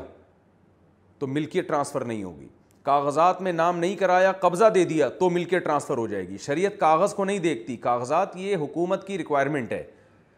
جیسے آپ نے نکاح نامہ نہیں بنایا ڈاکومنٹس نکاح کے نہیں بنائے لیکن ایجاب و قبول ہو گیا تو شریعت کہے گی کہ یہ دونوں میاں بیوی ہیں چاہے وہ رجسٹریشن نہ بھی ہو اس کی لیکن گورنمنٹ نہیں مانے گی اس کو تو یہ جو ڈاکومنٹیشن ہے یہ گورنمنٹ کی ریکوائرمنٹ ہے تو اسلام میں تمام احکام زبانی یعنی زبان سے ہوتے ہیں تو زبان سے ہبا کر دیا کہ بھئی یہ پلاٹ میں نے بیٹوں کو گفٹ دیا اور ان کو قبضہ بھی دے دیا ہینڈ اوور بھی کر دیا تو مل کے ٹرانسفر ہو گئی بے شک کاغذات میں نام نہ کروائیں لیکن کرا دینا چاہیے تاکہ بعد میں جھگڑا نہ ہو اور کاغذات میں نام کروا دیا لیکن ان کو قبضہ نہیں دیا تو مل کے ٹرانسفر نہیں ہوگی اب مکان میں قبضہ کیسے ہوتا ہے کہ آپ نے مکان سے اپنا سارا سامان نکال کے بچوں کو دے دیا بیٹے کو دے دیا یہ مکان آج سے تمہارا اس میں اپنا سامان ڈال لو یہ تکلف ہے اس میں سامان نکالنا مشکل ہے تو سامان سمیت اس کو گفٹ کر دیں بچہ جب گھر میں جائے گا تو قبضہ اس کا مکمل ہو جائے گا ابا تھوڑی دیر کے لیے گھر سے باہر نکل جائیں ایک دفعہ قبضہ ہو گیا تو ملکیت ہو گئی اب بے شک سامان اس میں رکھیں یا ابا خود بھی رہیں وہ وہ کوئی اتنے بڑا مسئلہ نہیں ہے پلاٹ میں ہبا کیسے ہوتا ہے کہ پلاٹ کی لوکیشن پتا ہو وہاں لے جا کے بچہ کھڑا ہو جائے اس کو بتا دیں یہ پلاٹ آٹھ سے تمہارا ہے تو بس یہ کافی ہے اتنا کہہ دینا وہاں اس کو پتہ چل جائے بھائی یہ یہ لکیر کھینچی ہوئی ہے یہاں سے یہاں تک یہ میرا ہے تو اتنا کافی ہے پلاٹ پہ ایک دفعہ وہ جا کے کھڑا ہو جائے وہ جگہ دیکھ لے اس پہ تعمیر ضروری نہیں ہے تو چھ بیٹوں میں سے جن جن تین بیٹوں نے اس پلاٹ پہ گھر بنا لیا وہ تو سو فیصد قبضہ ہی قبضہ ہے جنہوں نے گھر نہیں بنایا تو ان کے لیے بھی اتنا کافی ہے کہ وہ پلاٹ ان کے اختیار میں آ جائے وہ وہاں جا کے دیکھ لیں ہر ایک کو پتا ہو بھائی یہ پلاٹ میرا ہے میں جو چاہیں اس میں کروں تو اس سے ملکیت مکمل ٹرانسفر ہو جائے گی والد کے مرنے کے بعد پھر اس میں وراثت جاری نہیں ہوگی اگلا سوال بھی اسی سے ملتا جلتا ہے بیٹے کی مکان میں ملکیت کب ثابت ہوگی باپ نے ایک بیٹے کو آبائی گھر اور سامان ہبا کیا لیکن وہ خود اسی گھر میں ہی رہتے رہے البتہ کبھی کبھار دوسرے بیٹوں کے گھر بھی جاتے رہے اور فوت بھی ہسپتال میں ہوئے تو کیا یہ ہبا درست ہو گیا یا نہیں یہ بھی ارسلان صاحب نے پوچھا ہے راول پنڈی سے دیکھیں باپ نے جب بیٹے کو گھر ہبا کر دیا اور سامان سمیت ہبا کیا ہے سامان سمیت تو ابا جس دن بھی گھر سے باہر نکلے اور اس وقت بیٹا گھر میں موجود تھا تو بیٹے کا مکمل قبضہ ہو گیا ابا اگر اسی گھر میں رہے نکلے نہیں باہر تو قبضہ نہیں ہوگا کیونکہ جس ہبا جب کیا ہے تو قبضہ تو باپ ہی کا ہے نا اس میں تو ابا کے نکلنے سے جیسے ہی گھر سے نکلے اور اس دوران بیٹا گھر میں موجود ہو تو یہ ایک لمحے کے لیے بھی ہوگا تو بیٹے کا قبضہ تصور کیا جائے گا تو آپ نے چونکہ بتایا کہ ابا نے سامان سمیت ہبا کیا ہے تو پھر یہ ہبا مکمل ہو گیا تو اس لیے یہ بالکل جائز ہے اور یہ بیٹے کا بیٹا اس کا مالک ہے ابا کے مرنے کے بعد اس میں وراثت جاری نہیں ہوگی اور پھر میں اس کو ریپیٹ کر لوں کیونکہ اہم مسئلہ ہے جب بھی باپ اپنے بیٹے کو یا بیٹی کو گھر ہبا کرنا چاہے تو اس میں یہ ضروری ہے کہ سامان سمیت گھر ہبا کرے اور خود تھوڑی دیر کے لیے نکل جائے بیٹا اس دوران وہاں موجود ہو اگر سامان سمیت ہبا نہیں کیا تو پھر قبضے کے لیے سارا سامان گھر سے باہر نکالنا پڑے گا تاکہ بیٹے کا اس مکان پہ مکمل قبضہ ہو جائے تو یہ تکلف کرنا پڑے گا پھر اس کو اچھا بھائی کیا کیا صرف رمضان میں زکوٰۃ دینا درست ہے اگر کوئی یہ کہتا ہے کہ میں صرف رمضان میں زکوٰۃ دیتا ہوں کوئی تاریخ مقرر نہیں ہوگی تو کیا یہ درست ہے عبد الواحد بالکل درست نہیں ہے کیونکہ زکوٰۃ سال کا سال گزرنے سے واجب ہوتی ہے اب آپ مالدار بنے تھے پانچ محرم کو تو آپ پہ زکوٰۃ واجب ہوگی اگلے سال پانچ محرم کو تو اگر کسی وجہ سے تاخیر ہو گئی اور رمضان میں دے رہے ہیں تو بھی ٹھیک ہے لیکن حساب آپ کو پانچ محرم کا کرنا پڑے گا اگر آپ صاحب نصاب بنے تھے پانچ محرم کو اگر آپ رمضان میں صاحب نصاب بنے تھے تو پھر رمضان کا حساب چلے گا تو جو تاریخ میں انسان صاحب نصاب بنتا ہے یعنی ساڑھے باون تولہ چاندی کے برابر رقم اس کے پاس آتی ہے یا سونا آتا ہے یا چاندی آتی ہے یا ایسا تجارتی مال جو بیچنے کے لیے خریدا ہو یہ چار چیزیں میں سے تین یا دو یا ایک چیز آپ کے پاس یعنی کیش رقم ہی آ گئی ساڑھے باون تولہ چاندی کے برابر تو وہ تاریخ آپ اسلامی تاریخ نوٹ کر لیں اگلے سال دیکھیں کتنی رقم ہے نصاب سے زیادہ ہے تو اس میں ڈھائی فیصد زکوٰۃ دے دیں زکوٰۃ اگر آپ کو مستحق ابھی نہیں مل رہا تو تھوڑا لیٹ کر کے بھی دے سکتے ہیں اس دوران اگر رمضان آ گیا تو رمضان میں دے دیں لیکن تاخیر کرنا بلا وجہ یہ شریعت میں اچھا کام نہیں ہے ہاں کسی کو تاریخ اب یاد ہی نہیں آ رہی ہر طرح سے غور کر لیا تو پھر وہ اگر رمضان میں تاریخ متعین کر لے تو بھی ٹھیک ہے لیکن پہلے اچھی طرح سے سوچے کہ میری اصل تاریخ کیا تھی تو یہ خوب سمجھ لیں کہ زکوٰۃ کا رمضان سے کوئی براہ راست تعلق نہیں ہے لوگ سمجھتے ہیں رمضان زکوٰۃ کا مہینہ ایسا نہیں ہے اچھا بھائی شادی ہال میں خواتین نماز کیسے پڑھیں لیڈیز کسی شادی وغیرہ میں جاتی ہیں اور نماز کا وقت ہو جائے اور جگہ کا پتہ نہ ہو کہ پاک ہے یا نہیں تو کیا اس کے باوجود نماز پڑھ سکتے ہیں یا نہیں جب کہ ہال وغیرہ میں ہال وغیرہ میں الگ سے نماز کی جگہ کا انتظام نہیں ہوتا اگر قبلہ رخ کا بھی صحیح علم نہ ہو تو کیا حکم ہے اریبا صاحبہ انڈیا سے شادی ہال میں نماز پڑھنی پڑے گی نماز قضا کرنا کسی صورت میں بھی جائز نہیں ہے کچھ بھی ہو جائے تو آپ شادی ہال میں ہیں نماز کا ٹائم ہو گیا اور قضا ہونے کا خطرہ ہے یعنی خطرہ ہے کہ بھئی یہاں نہ بھی خطرہ ہو تو بھی نماز تو پڑھنی ہے نا بہرحال تو اس میں قبلہ رخ آج کل تو موبائل میں اپلیکیشن ہے جن سے پتہ چل جاتا ہے قبلہ کہاں ہے آپ کے پاس موبائل نہیں ہے کسی سے پوچھ لیں بھائی ذرا قبلہ بتاؤ کہاں ہے اور شہر میں تو ہر آدمی بتانے والا ہوتا ہے ظاہر شادی ہال جنگلوں میں تو ہوتے نہیں ہیں تو آپ کسی سے پوچھ لیں جو ہال جن کا ہال ہے ان سے پوچھ لیں ان کو انشاءاللہ قبلہ کا رخ بتاتے ہوئے ہال والے کو ہال نہیں آئے گی انشاءاللہ کوئی اس میں کوئی ایسی ٹینشن کی بات نہیں ہے تو دس لوگوں سے پوچھا جا سکتا ہے باہر نکل کے روڈ پہ دیکھا جا سکتا ہے مسجدوں کا رخ کس طرف ہے تو یہ پتہ چل جاتا ہے بہت آرام سے ورنہ موبائل کی اپلیکیشن سے آپ کے پاس نہیں تو کسی سے پوچھا جا سکتا ہے رہا مسئلہ جگہ کا پاک ہونا تو بھائی کسی سے بھی چادر لے لیں یا کوئی جب آپ نے شادی میں جانا ہے آپ کو پتہ ہے نماز کا ٹائم بھی ہو سکتا ہے تو کوئی چادر اپنے پاس ایکسٹرا رکھیں اپنے پرس میں اپنے بیگ میں تاکہ بچھا کے اس کو آج کل تو ایسی ایسی چھوٹی چھوٹی چٹائیاں آ رہی ہیں فولڈ ہو کے بالکل اتنی سی ہو جاتی ہیں وہ نماز کے وقت پھیلا دی جاتی ہیں وہ تو ایسی کوئی خرید کے رکھیں پھر بھی اگر اچانک کوئی ایسا ٹائم آ جائے تو جہاں فرش ملے وہیں پڑھ لیں جب تک ہمیں اس جگہ کے ناپاک ہونے کا یقین نہ ہو شریعت کہتی ہے اس کو پاک ہی سمجھا جائے گا ایسے ہی فرش پہ پڑھ لیں لیکن نماز چھوڑ نہیں سکتے کیا خواتین کے لیے سفید کپڑے ممنوع ہیں کسی نے بتایا کہ خواتین کے لیے سفید دوپٹے اور سفید شلوار والے کپڑے حرام ہیں کیا یہ بات درست ہے زوجہ منصور کڑک سے کڑک ہے پتہ نہیں کڑک ہے کوئی جگہ ہے میرے خیال ہے کے پی کے میں خیر نہیں جی اس خواتین کے لیے سفید لباس پہننا بالکل ممنوع نہیں ہے ہاں ایسا لباس جس سے کہ مردوں سے مشابہت ہو جو مرد عام طور پہ پہنتے ہیں یعنی لباس کی ڈیزائننگ ایسی ہے کہ لگ رہا ہے کہ کوئی آدمی جا رہا ہو آدمی جا رہا ہے دیکھ کے لگے تو وہ لباس حرام ہے چاہے وہ کسی بھی کلر کا ہو سفید لباس جو لیڈیز پہنتی ہیں اس ٹائپ کے جو عورتوں میں پہنوں پہننے کا رواج ہو اس میں کوئی حرج نہیں ہے چاہے وہ دوپٹہ ہو شلوار ہو یا قمیض ہو یاجوج ماجوج کہاں ہیں کیا یاجوج ماجوج کے بارے میں یہ صحیح ہے کہ وہ اس زمین میں نہیں بلکہ کسی اور سیارے سے آئیں گے ساحل ندیم غلط قرآن میں سورہ کہف میں صاف طور پر ہے کہ حضرت ذوالقرنین نے ان کو اسی زمین میں کہیں بند کیا ہے پہاڑوں کے بیچ میں اور چاروں طرف سے سیسا پلائی ہوئی دیوار بنا کے ان کو روک دیا ہے تو وہ نسل بڑھ رہی ہے ان کی اسپیڈ کے ساتھ اگر اللہ نے ہمیں ہاں یہ کہہ سکتے ہیں کہ وہ ملے کیوں نہیں تو ساری زمین کا ایک ایک چپا انسان نے بھی دیکھا نہیں ہے یہ دعویٰ غلط ہے اور یہ بھی ممکن ہے کہ اللہ نے ان کو کہیں چھپایا ہوا انسان کی اگر انسان نے سب کچھ دیکھ بھی لیا ہے تو بھی بہت ساری جگہیں ایسی ہیں جو اب بھی دریافت ہو رہی ہیں اور ویسے بھی اللہ ان کو قیامت سے پہلے ظاہر نہیں کریں گے اگر سائنسدان ان کو دیکھ لیں تو اس کا مطلب اللہ کا تو وعدہ جھوٹا ہو گیا نا اللہ تو کہہ رہے ہیں میں نے جب نکالنا ہے تو اکٹھے نکالوں گا سب کو میں اس سے پہلے کوئی ان پر مطلع نہیں ہو سکتا تو اسی زمین میں قرب قیامت میں جب حضرت عیسیٰ علیہ السلام کا دور ہوگا اس وقت وہ دنیا میں ظاہر ہوں گے اور زمین میں بہت بڑا فساد بچائیں گے جس میں حضرت عیسیٰ علیہ السلام کی ان سے لڑائی ہوگی اور اللہ حضرت عیسیٰ علیہ السلام کی برکت سے ان کو موت کے گھاٹ اتاریں گے اور حدیث میں آتا ہے اتنی لاشیں ان کی اتنی بڑی تعداد میں کہ زمین بدبو سے بھر جائے گی تو بارشیں ہوں گی ان کی لاشیں اللہ تعالیٰ یعنی بہیں گی پھر دری سمندروں میں جائیں گی دریاؤں کے ذریعے اس طرح سے زمین کو اللہ پاک کرے گا تو باقی یاجود ماجود ہیں کہاں یہ یقینی طور پر ہمیں معلوم نہیں ہے بہرحال یہ ہے کسی پہاڑی جگہوں پہ اور پہاڑوں کے بیچ میں اللہ نے ان کو بند کیا ہوا ہے لے پالک بیٹے سے لے پالک بیٹے سے کتنا پردہ ہے ایک خاتون نے اپنی نند کے بیٹے کو گود لیا اچھا بھائی اور اس کی پرورش کی اب وہ جوان ہو گیا لیکن وہ بعض اوقات محبت کی بنا پر بے اختیار اس کا ہاتھ وغیرہ پکڑ لیتی ہیں کیا اس پر گناہ ہوگا یا گنجائش ہے جویریا کراچی سے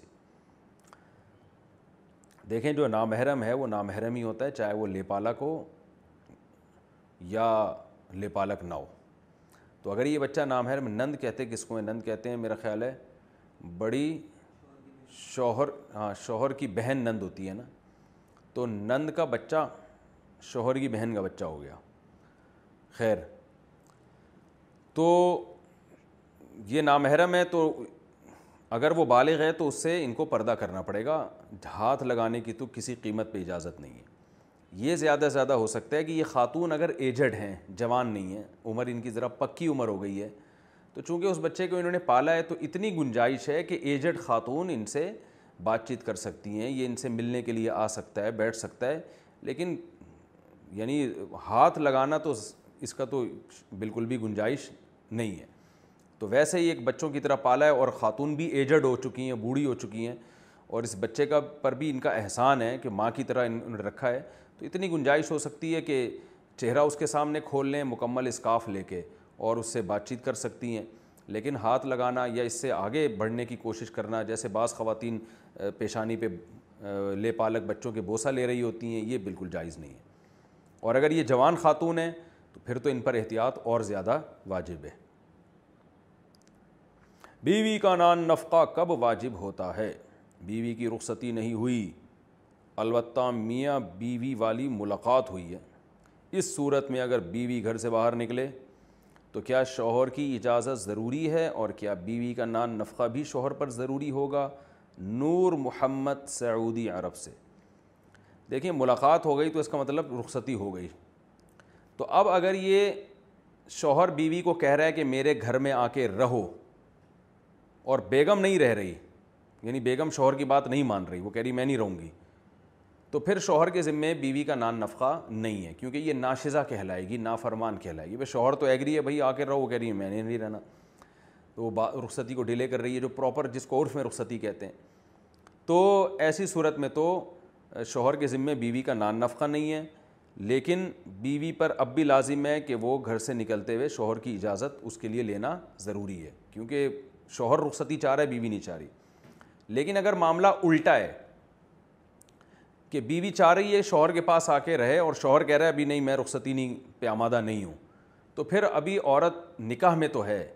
لیکن عورت پر اب وہ پابندیاں ابھی لاگو نہیں ہوئی ہیں جو شوہر کی اطاعت اور اور شوہر کے ذمے نفقہ بھی نہیں ہے کیونکہ عورت سوری یعنی یہاں یہ تھا کہ شوہر چاہ رہا ہے کہ آ کے رہو اور بیوی کہہ رہی ہے کہ آ میں نہیں رہنا چاہتی تو یہ ناشز ہے لیکن اگر بیوی کہہ رہی ہے کہ میں آپ کے ساتھ رہنا چاہتی ہوں اور شوہر کہہ رہے کہ میں نے نہیں رکھنا ابھی تو پھر شوہر پر بیوی کا نان نفقہ لازم ہے اس لیے لازم ہے کہ بھائی اور یہ اب قصور مرد کا ہے کہ عورت تو چاہ رہی ہے رہنے کے لیے لیکن مرد جو ہے نا وہ وہ کہہ رہے کہ میں اور اس صورت میں عورت پر ابھی شوہر کے جو اطاعت بھی واجب نہیں ہوئی ہے کیونکہ وہ پراپر طریقے سے شوہر اس کو اس کے حقوق ادا کرنے پر ابھی آمادہ ہوا نہیں ہے اس کی ذمہ داری اٹھانے کے لیے اس کو گھر میں رکھنے کے لیے آمادہ ہوا نہیں ہے تو ابھی عورت پر شوہر کی اطاعت بھی لازم نہیں ہے یعنی دیکھا جائے گا یہ ڈیلے کس کی طرف سے ہو رہا ہے اور اگر دونوں کی طرف سے ڈیلے ہو رہا ہے تو پھر کسی پر کسی کا کوئی حق نہیں ہے سوائے اس کے کہ عورت کہیں نکاح نہیں کر سکتی اور باقی کسی پر کسی کا کوئی حق نہیں ہے کیونکہ ابھی رخصتی پر دونوں ہی راضی نہیں ہیں رخصتی کے بعد احکام شروع ہوتے ہیں اطاعت فرما برداری اور نان نفقہ والے جب تک رخصتی نہ ہو تو شوہر پر نان نفقہ بھی نہیں ہے اور عورت پر شوہر کی اطاعت بھی نہیں ہے والدین عالمہ سے نکاح پر راضی نہ ہوں تو کیا کروں میری خواہش کسی عالمہ سے نکاح کرنے کی ہے لیکن والدہ راضی نہیں ہیں والدہ کہیں اور رشتے کی بات بھی کر رہی ہیں لڑکی ڈاکٹری کر رہی ہے اور شرعی پردہ بھی کرتی ہے کیا ایسی صورت میں میں اپنی بات ہی منواؤں یا والدین کو کی خواہش کو مقدم رکھوں جب کہ لڑکی مخلوط ماحول میں بھی پڑھتی ہے احمد کراچی سے دیکھیں دو لڑکیوں کا آپ تقابل کر رہے ہیں ایک عالمہ ہے ایک پڑھ رہی ہے یونیورسٹی میں یا کہیں بھی کالج میں مخلوط ماحول میں لیکن آپ نے بتایا کہ دیندار دونوں ہیں تو اگر وہ لڑکی جہاں والدہ کہہ رہی ہیں اس میں کوئی بڑی خرابی نہیں ہے کوئی خدا نخواستہ مخلوط ماحول میں وہ بگڑی نہیں ہے کوئی دوستیاں نہیں ہیں اس کی آپ نے تھوڑی انکوائری کروا لی اس کے بارے میں کوئی بہت بداخلاق نہیں ہے تو پھر جہاں ماں کہہ رہی ہو وہاں ترجیح دینا چاہیے کیونکہ ماں کی کا بڑا حق اللہ نے والدین کا بنایا ہے اور آپ کو اس میں کوئی خاص نقصان بھی نہیں اور عالمہ غیر عالمہ کا فرق ہے ٹھیک ہے یہ بھی ایک بڑا فرق ہے لیکن ماں کے کہنے پر آپ اس فرق کو چھوڑ دیں لیکن اگر والدہ جہاں کہہ رہی ہیں اس لڑکی کے بارے میں خطرات ہیں کہ وہ ذرا ماڈرن ہیں یا مخلوط ماحول کی وجہ سے اس کا آپ کو یہ خطرہ ہے کہ وہ بگڑی ہوئی ہوگی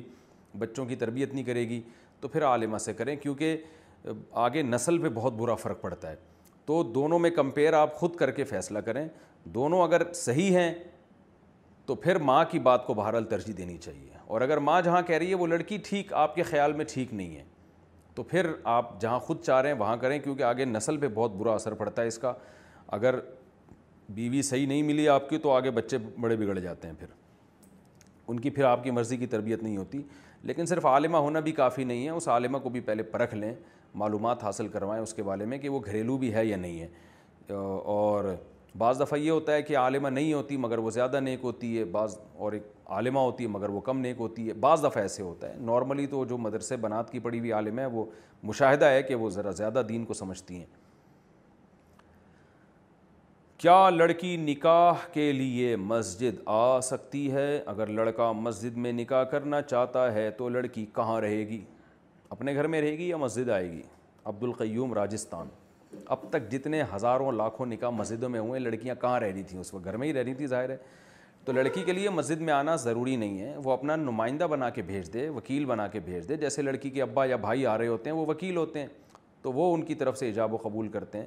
لیکن اگر کوئی لڑکی خود بھی آنا چاہتی ہے اس کے کوئی ابا بھائی یا وکیل نہیں ہے ولی نہیں ہے خود بھی آ سکتی ہے لیکن پھر پردے کی مکمل پابندی میں اللہ کے نام سے علاج کرنے کا طریقہ یہ جو علاج کرتے ہیں کہ اللہ کے نام کو اتنی بار پڑھنے سے یہ ہوگا اتنی بار پڑھنے سے گھر میں برکت آئے گی شفا حاصل ہوگی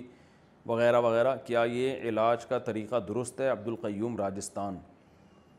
بھائی یہ جو آج کل وظائف چل رہے ہیں ان کی کوئی دلیل کسی کے پاس نہیں ہے بس لوگ پھینکے جا رہے ہیں یہ پڑھ لو تو یہ ہو جائے گا یہ پڑھ لو تو یہ ہو جائے گا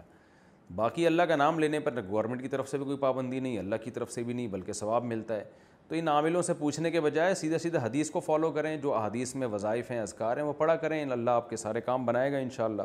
حدیث میں آتا ہے کلیمتانی خفیفتانی خفیف ثقیلتانی اللسانی حبیبتانی الرحمٰن سبحان اللہ حبیب عطانی سبحان اللہ العظیم آپ صلی اللہ علیہ وسلم نے فرمایا دو کلمیں زبان پہ ہلکے میزان کے ترازو میں بہت بھاری اور اللہ کو بہت محبوب ہیں ایک سبحان اللہ و ہمدی اور ایک سبحان اللہ العظیم تو یہ پڑھا کریں آپ تو یہ عاملوں سے پوچھنے کی ضرورت کیا ہے کہ یہ پڑھنے سے اتنی دفعہ تو نبی نے جو فرمایا وہ پڑھیں آپ صبح و شام جتنی اللہ توفیق دے تیسرا کلمہ صبح سو دفعہ شام سو دفعہ پڑھ لیا کریں تو اس کا بھی بہت ثواب ہے اسکول سے چلے جانے کے بعد گورنمنٹ کے پیسے لے سکتے ہیں میں ایک اسکول میں پڑھتا تھا اب میں اس اسکول میں نہیں پڑھتا ہوں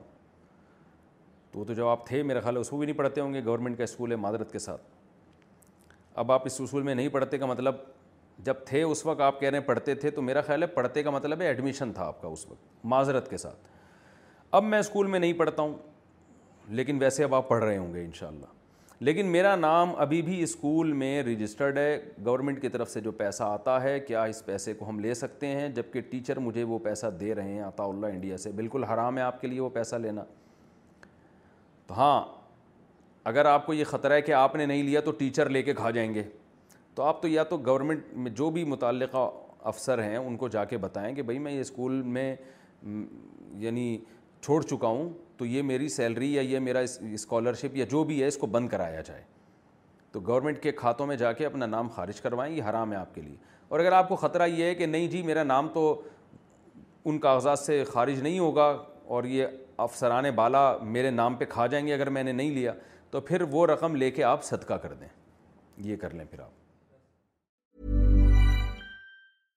imagine the softest sheets you ever felt now imagine them getting even softer over time That's what you'll feel with Bowl and Branch's organic cotton sheets. In a recent customer survey, 96% replied that Bowl and Branch sheets get softer with every wash. Start getting your best night's sleep in these sheets that get softer and softer for years to come. Try their sheets with a 30-night guarantee. Plus, get 15% off your first order at bowlandbranch.com. Code BUTTERY. Exclusions apply. See site for details. Hi, I'm Daniel, founder of Pretty Litter. Did you know cats tend to hide symptoms of sickness and pain? I learned this the hard way after losing my cat, Gingy. So I created Pretty Litter, a health monitoring litter that helps detect early signs of illness by changing colors, saving you money and potentially your cat's life. Pretty Litter is veterinarian developed, and it's the easiest way to keep tabs on your fur baby's health right at home. First